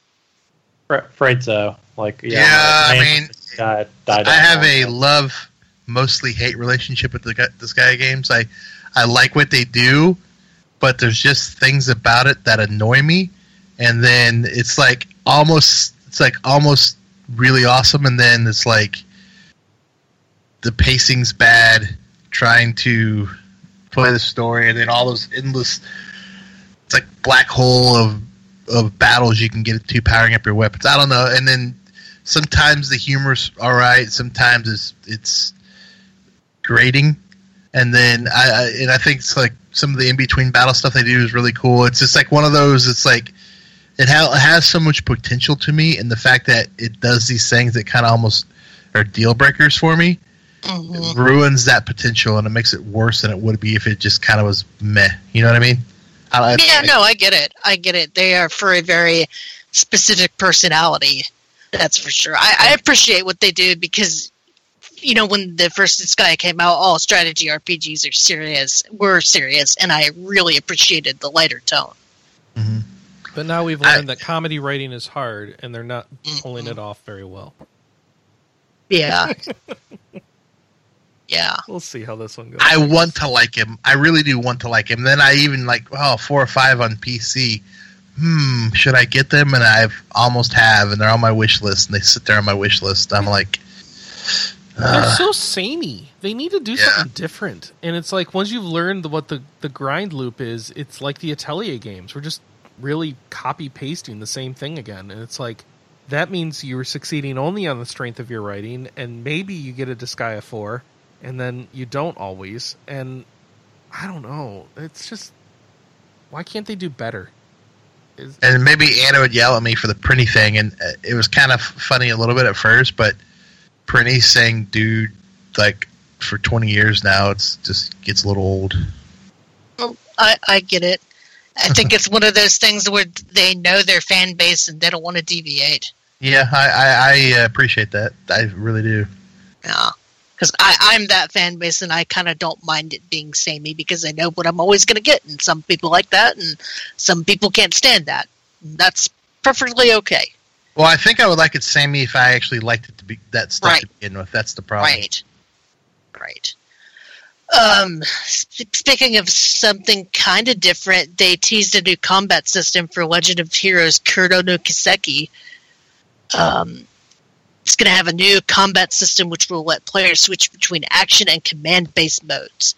And the action mode will see players controlling one party member while the others are controlled by AI, while the command mode will utilize similar elements to the original Trails of Cold Steel. Yeah, Um, that's weird. It, it's that. I don't know what I think about that. That's going to be different, at least. I mean, they have said that they're going to try and incorporate. You know, there's not going to be the transition anymore to, you know, the the specific battle screens anymore. It's going to be much more seamless transition of just fighting on the field in the world. So it'll be interesting to see how that plays out. I, I'll be. Yeah. I'm definitely excited to see them like do something different after Cold Steel for four games. Yeah, just describing it like that reminds me very much of Final Fantasy VII Remake and its combat system. But It could be, yeah. we'll see how it is. See, we've also got a sealed Ampule release for PC. This is from Playism and KV House, and this is an agricultural roguelike. Uh, it's coming out, or the tongue tied. It's coming out on PC via Steam, priced at $19.99 with a launch discount available until March 11th. And it involves an alchemist named uh, Irene who purchases a dungeon that turns out to be filled with enemies in addition to alchemist ingredients. And then Oh, those a- darn cheap secondhand dungeons, Yeah. you know. yeah, by this by this fixer uppers. Um, Which, by the manip- way, Kelley, this is the first week I can remember you didn't play House Flipper. I got kind of burned out on House Yeah. I bought. I finally bought the Home Alone house and made that my new house, and was trying because there were- really wasn't anything to fix, Oh. and just couldn't get into it. hmm But I, this game sounds kind of interesting to me. You buy a dungeon and um, grow monsters and alchemy ingredients in it, so it looks kind of neat. I might have to check that one out. Um, also, did I accidentally transition into briefs? No. It's okay, this is the now. first. This is the first brief. Yggdra Union Remaster is getting a Japanese release date. This is one of the games in the Department of Heaven series, and it is coming out Ah, coming out in on March 18th in 2021 in Japan.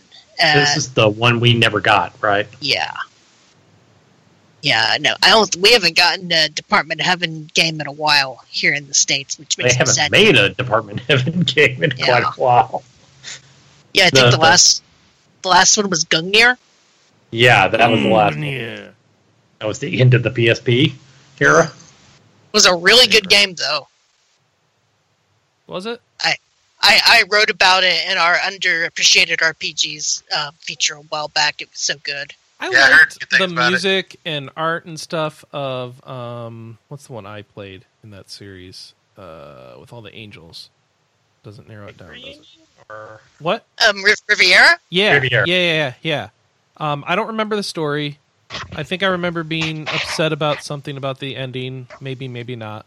And then I never played any other titles because I remember it being really long to get through.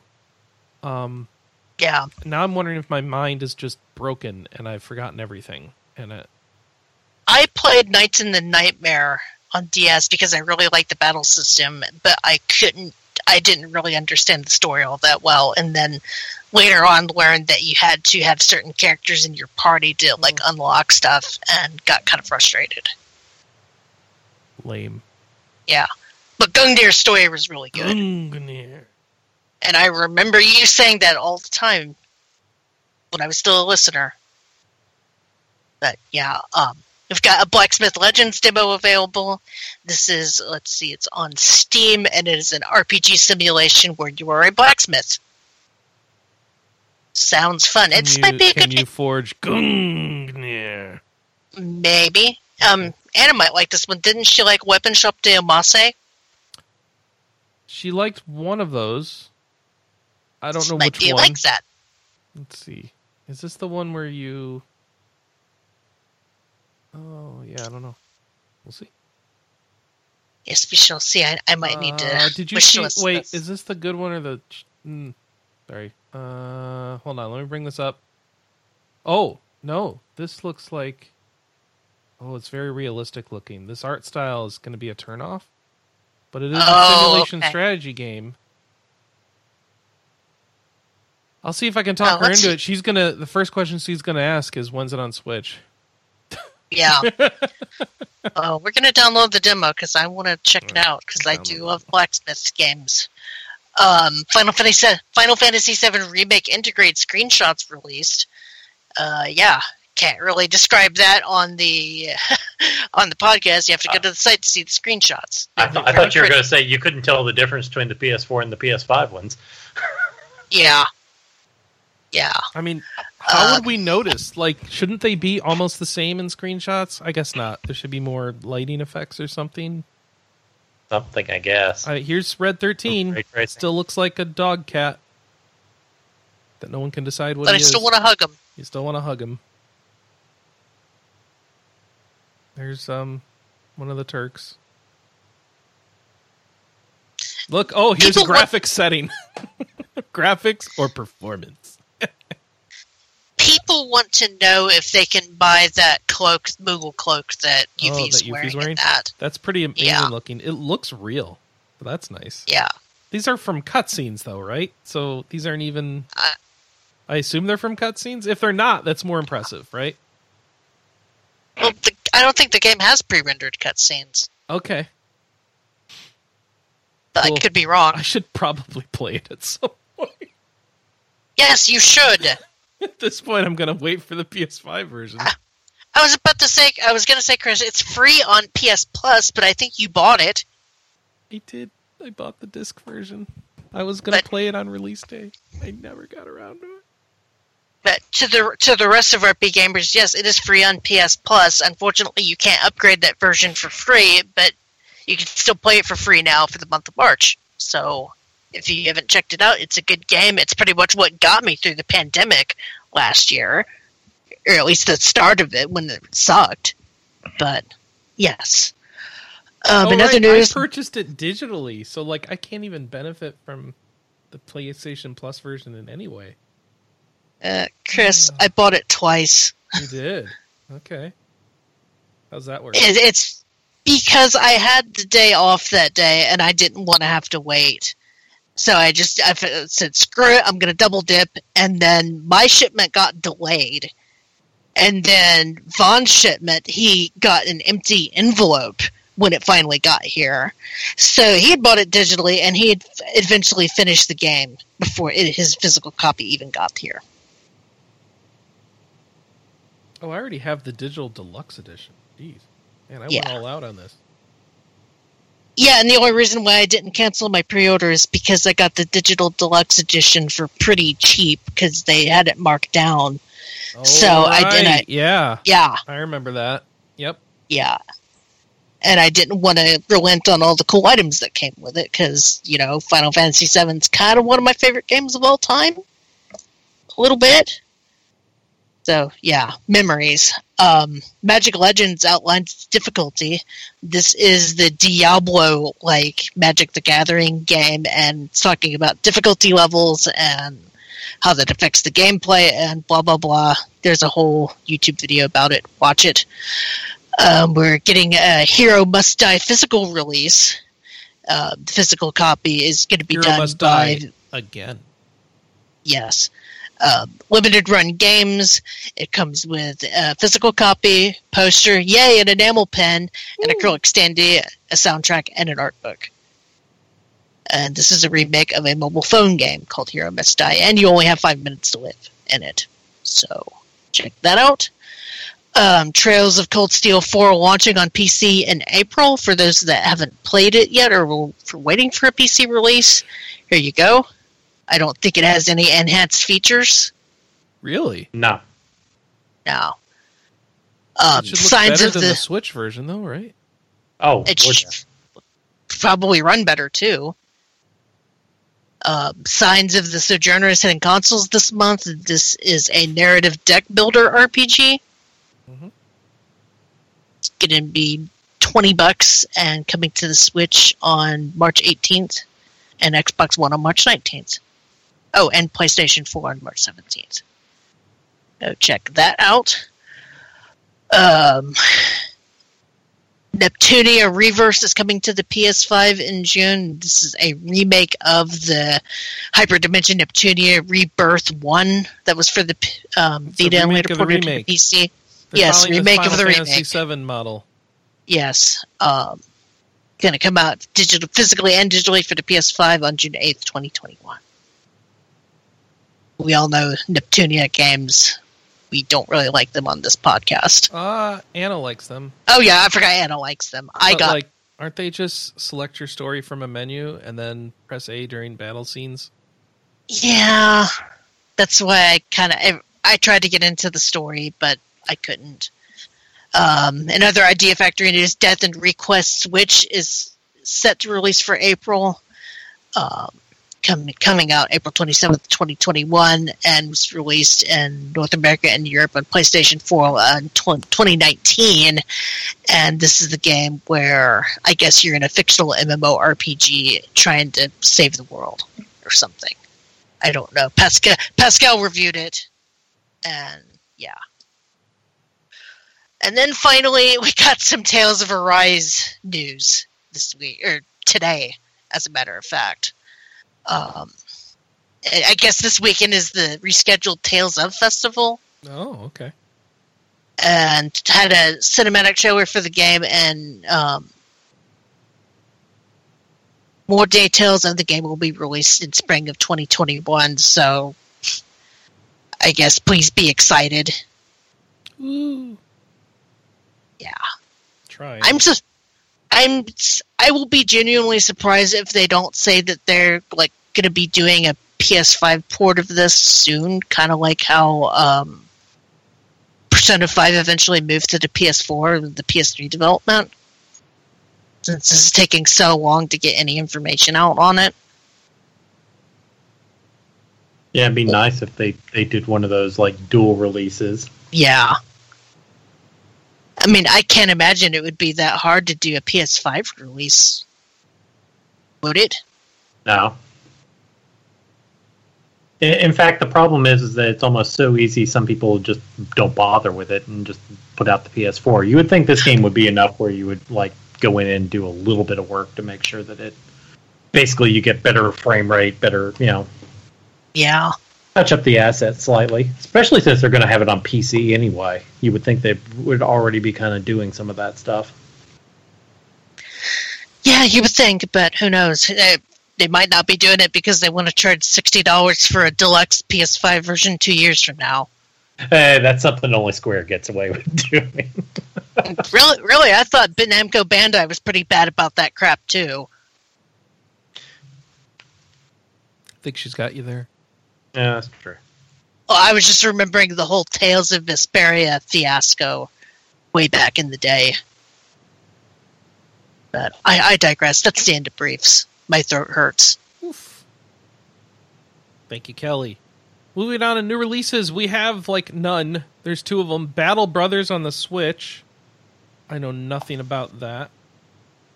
Does anyone know anything about Battle Brothers? Is that like an indie strategy? TRPG Yeah, remember I was talking about it earlier. It's a it's a PC strategy RPG with uh, you have a band of mercenaries. Uh, It's more on uh, serious. I've I've heard the writing and story is actually really good. Well, the graphics are Weird. basic.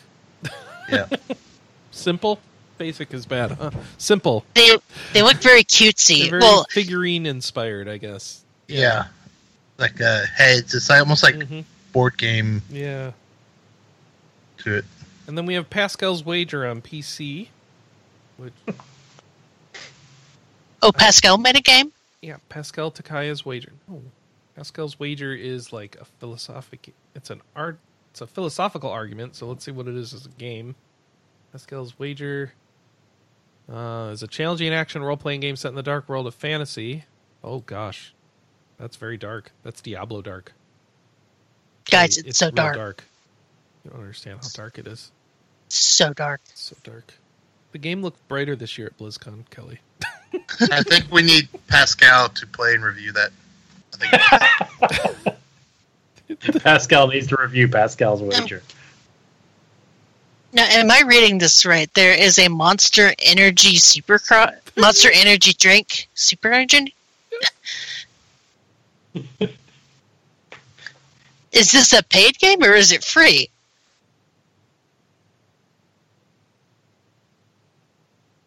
Uh, I don't know. I just found it in a list and I put it on here because it's the fourth one. The official Monster Energy Supercross, the official video game four. There's been four of these apparently. Wow. How did I not know?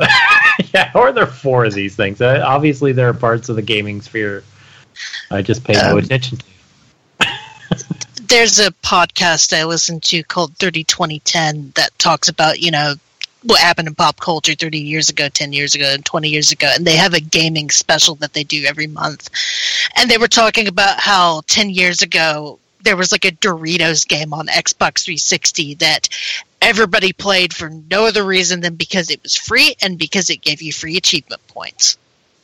Ah, those days of Yes. after the Chivas. It, it, it brought me back to some poor time when, when, you know, the only reason you bought Avatar The Last Airbender was because you could get a free thousand achievement points and forums having contests to see how many you could get, like, within a month or something, but had that game banned. And I Yeah, also saw people forum. were almost like putting out games, just you know, like they were really Yeah. simple to get the achievements, so they could get sales that way. Yep.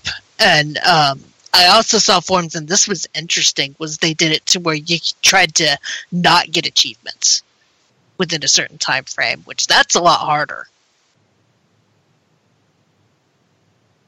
Oh, the the metagaming that spurned from achievements, and now nobody cares. Maybe Nintendo was right; they just waited it out, never did it, and now it doesn't matter. Oh, I think there's a lot of people that were, especially on like PS4, PS3. PS4 is still where they tried to per- get perfects on a bunch of games. Now their overall score, maybe not, but I think they tried to go and get. I still see stuff on Twitter. Yeah, I, I've never really cared. I mean, if I like a game enough and the achievements aren't obnoxious, then I will go for a platinum trophy. Yeah. But if if, if it's something tedious, like use a special move ten thousand times, then no. Yeah. That's Sorry, that's what I meant to say. Platinum. Yeah. And that, you know the reason why I bet it stuck around is because you get a platinum trophy, so it sounds like you like sounds like more of an accomplishment too. Uh, And they are accomplishments, though. Some of those are, are tough to do, or some of those are, yeah. like you said, really obnoxious to do. Yeah, the only thing that kept me from a platinum in Final Fantasy VII Remake was beating all the chapters on hard mode. I just was not good enough to pull that off.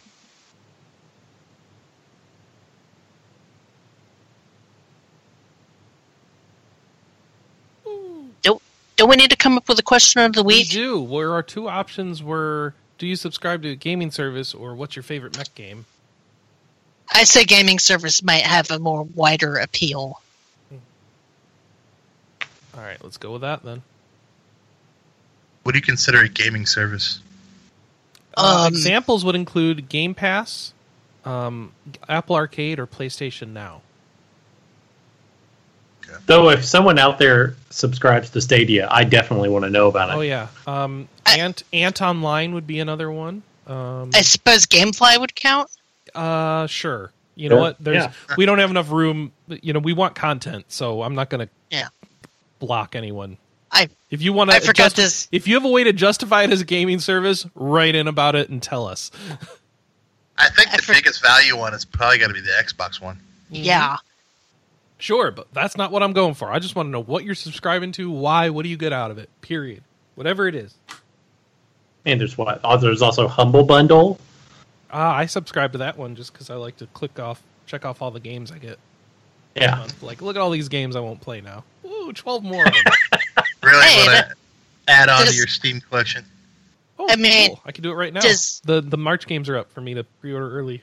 Let me do it. Does Amazon Prime gaming count? Because I get those every month. Sure. Yeah. If you if you are paying attention to them and, and claiming them. Oh, I you, claim- you I- care. Every month I claim them. I hardly ever touch them, though. I did touch. I did touch one this week. I tried to play Blasphemous and bounced pretty quick, which is why I didn't even bother writing it down. Here's what I get in my humble March bundle: Control, XCOM, sti- Chim- XCOM Chimera Squad, LX ELEX, Kingdom Two Crowns, WWE 2K Battlegrounds. What is that? Hot Shot Racing, Peaky Blinders Mastermind, which looks like some sort of, um, I don't know. I was really surprised I saw they made a game after Peaky Blinders.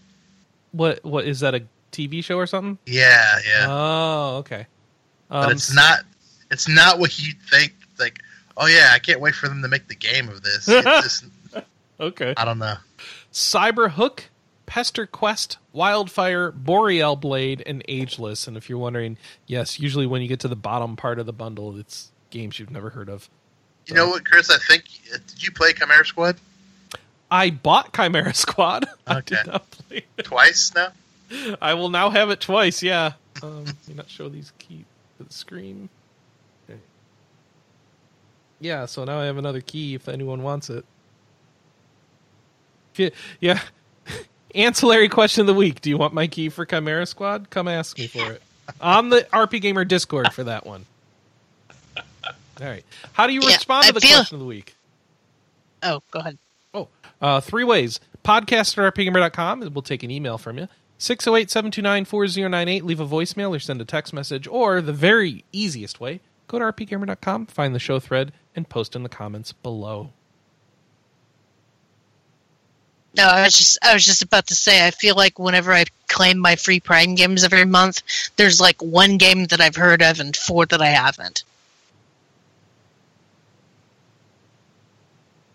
I didn't know there was that many free Prime games. I thought it was like usually like Oh, God. here's a, a helmet for this shooter game or no, they do that too. But, like, Oh yeah, they did. they have their own downloader now. They broke it out of the Twitch Yeah. app. So Mhm. now in the Twitch app, you can see that you have loot waiting and you can claim it in here. But to actually download the games, you have to go to a different app, the Amazon Game Downloader or whatever. Um, and then you'll see a lot of this is garbage. Like um, in-game loot, in-game loot, learn more, learn more, learn more. They're just sending you over to the other things. You link your account, and then you get your in-game loot. And they're all these free-to-play garbage. Um, I guess it's not all free-to-play, but it's just really dumb things. And then eventually you get down to the actual games, and it's like claim now, or yeah, here we go, claim. Prime Gaming Loot. I have 65 new items. Yeah, So, um, oh, here we go. I We have got played Skydrift and Blasphemous. Yeah, I have played paid attention to the loot because sometimes they do have Magic the Gathering Arena card pack codes, there you go. which I know is relevant to Jonathan's interest. So it looks like the March games are Boomerang Fu, Skydrift, Blasphemous, and Tengami. There you go. Oh, and Bomber Crew Deluxe Edition. Whatever these are. And I, th- I think right now they're also giving away a bunch of SNK games for free. oh, are those? Oh, yeah, those in through March. Yes. So five million five Brave Exvius Gil. There you right go. now. There you go. I've never played. A lot of garbage here. Yeah, there there is, I guess but I mean sign it's up still, right now. There's a, a backlog. Some of these are multi-month games. So Cinemore, The Academy, Adventures of Chris, those SNK games, which are King of Fighters 2000, Fatal Fury Special, Art of Fighting 2, Pulstar, Blazing Star, Samurai Shodown 2, King of Fighters 2002, Baseball Stars 2, Shock Troopers, uh, Ironclad, King of the Monsters. Could you know? I don't even care anymore. That's a lot of games. well, it's one of those things to where if you have if you're using Amazon Prime anyway, like I do, just for you click know, 'em, 'cause you buy a bunch 'em, you have them. yeah, claim them. You never know what you're going to play. I mean, looking at my list, it's like, oh, I've got both ukulele games. Apparently, I had no idea I had these. There At some go. point, I wanted to check those out, or like Blasphemous. The problem is you need a saw- game like you need a system like GOG Galaxy to search all these various things and tell you what you own. yeah. Uh, or like I saw Blasphemous for sale on the uh, eShop this week, and I was like, wait, that was free on Prime Gaming. I'll just p- check it out on that, and if I like it, I might buy it on Switch. And then checked it out and couldn't stand it. So There you go. Actually, all these Neo Geo SNK games are really cool. yeah, yeah. I'm glad we talked about it. that's a good. I'm gonna that's a claim all these up. Yeah. I bought that. I actually bought that SNK 40th anniversary collection. Oh, all right. Did you get the little the the hardware thing they did? Uh, no. The the Neo Geo. Yeah, they'd done some sort of mini console, right? Oh, I yeah, I've got that. Oh, the that Neo Geo okay. Mini. Yeah, Oh, because I wanted to collect all the mini I thought there was a better one. Never mind. um, apparently I ended up with both System Shocks. Somehow I want to check those out eventually. And Pillars of Eternity. Yeah, I like that game. I need to play the sequel. It's like one of these days I just need to take a month off and check all of these out. See if any of them stand out to me. It's called retirement, Kelley. That's what they're there for. Hey, gotta retire eventually. Wasn't there like a nice bundle Neo Geo thing? Not these little mini arcade things. Am I forgetting? Am I thinking of the? I'm thinking of the TurboGrafx. Or the Yeah. Neo Geo. You Yeah, yeah. Yeah. There's the Neo Geo Gold X, whatever it was called. That Oh. was probably like eight to ten years ago, and it's pretty good, but it's really expensive and collectible now. I wish I would have got one when they were like on sale at Walmart for like fifty bucks. I mean, in my head, these are all like the same. Ten years ago, one year ago, it's the same. these are these are all the old the old Neo Geo games from the '90s. Neo Geo X. There we go. Get a docking station. Oh, it's a portable. It looks Yeah. nice. Is it good? And it docks I don't have a, a replica console.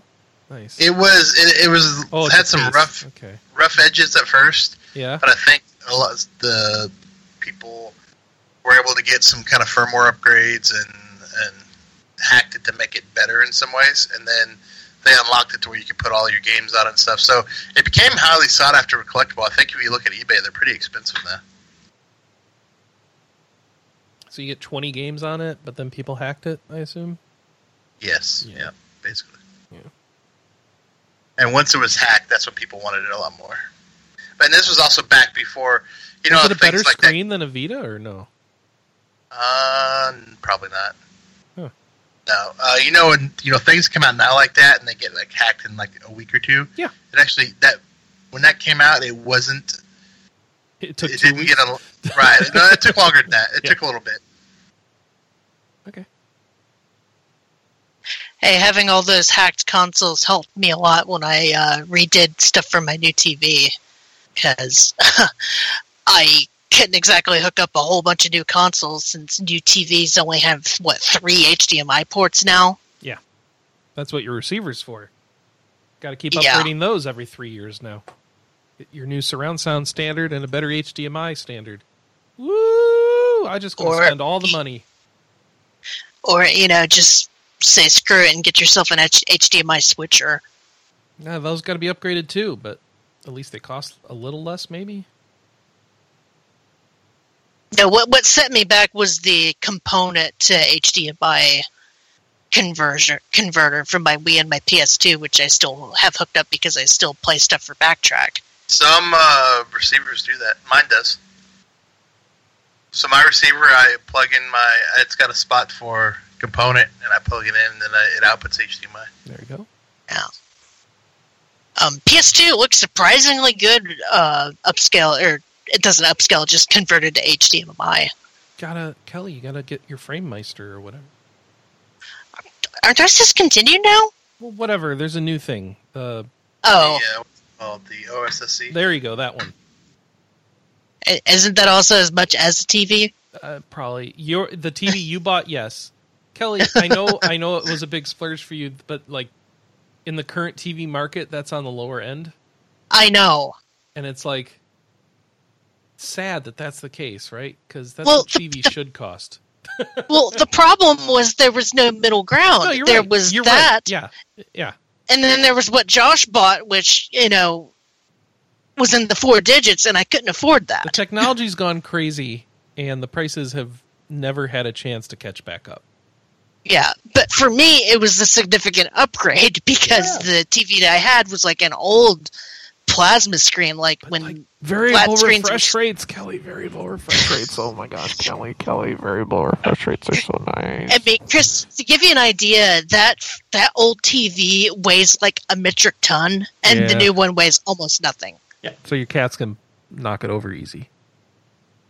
No, not really. Oh, okay. I, and I'm I'm still waiting to like pay someone to haul this old TV off. I haven't called the junk company yet to come haul it off. You can put it up for free on Craigslist and, and be amused how many people come over and ask you for help to put it in their car, even though Ugh. they say you have to load it yourself. Uh, I Just Do I really want- through that? And then you know what? Do you I- do it anyway because you just want it out of your house.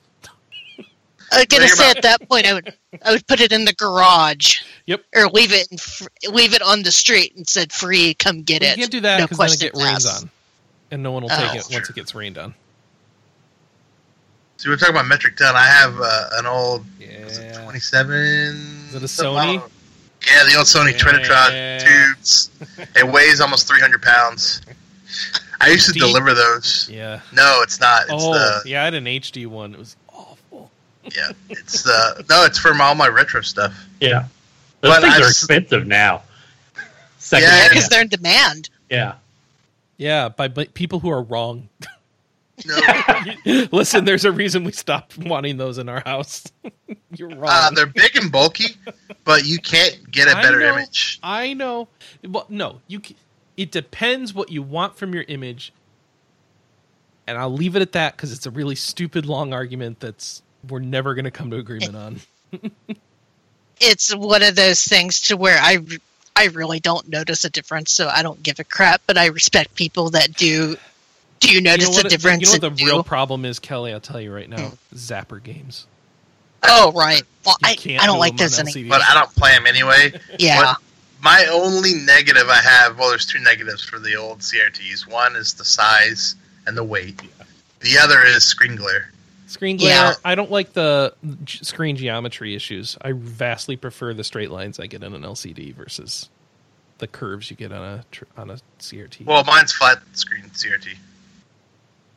I've had flat screen CRTs with line curvature issues. Oh It's yeah, all you just magnets gotta. and alignments, and I don't want to deal with it. I just it. don't want to deal with it. I don't worry about it. I don't have to worry about.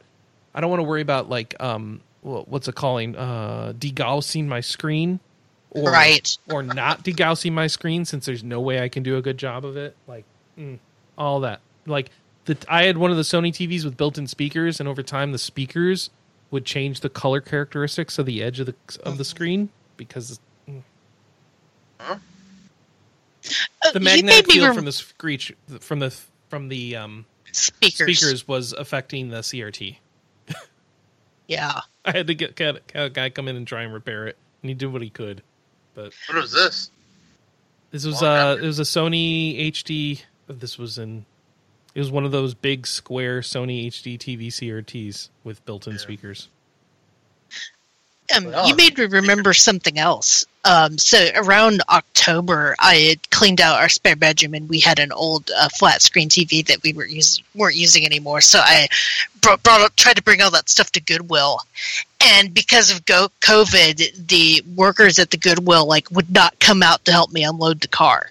So I had to unload this, and this was just a 32 inch TV, mind you. Oh, it was still heavy No. and I had to I had to load up all that stuff by myself, and it was still raining. It, it was raining outside, so I was so upset. So I imagine I'm definitely not going to get any help dropping off the uh, massive Mhm. 50, 50 inch TV off. you know, Vaughn could go with you. Yeah, Maybe he that would. could. I'm just saying. I mean, I don't want to start a marriage argument, but you know, probably worth having him come with you. Oh yeah, so this is the 36 inch. That's what it is. Yeah. Tube. It's uh, I couldn't remember the size. I keep want to say 27, but that's my monitor, and my monitor's definitely smaller. I had an old 27. I eventually got rid of it in college. I shouldn't have. yeah. It was it was light enough to carry around, and it was a Trinitron, and had an S video input. Yep, this is S Yeah. video and component, so it's nice uh, for that. Yeah, But it, it's also, I mean, yeah, the LCD screens it, but you don't get the color contrast. You don't get the nice blacks. You don't you get can. not as good as a CRT. No, but it's not fuzzy. li- You know, never mind. No, we're not, I'm not doing this. We're not doing this. We're not doing this. Did we ever end the show? I don't think we did. If, if you want to have some new talk to us, yeah.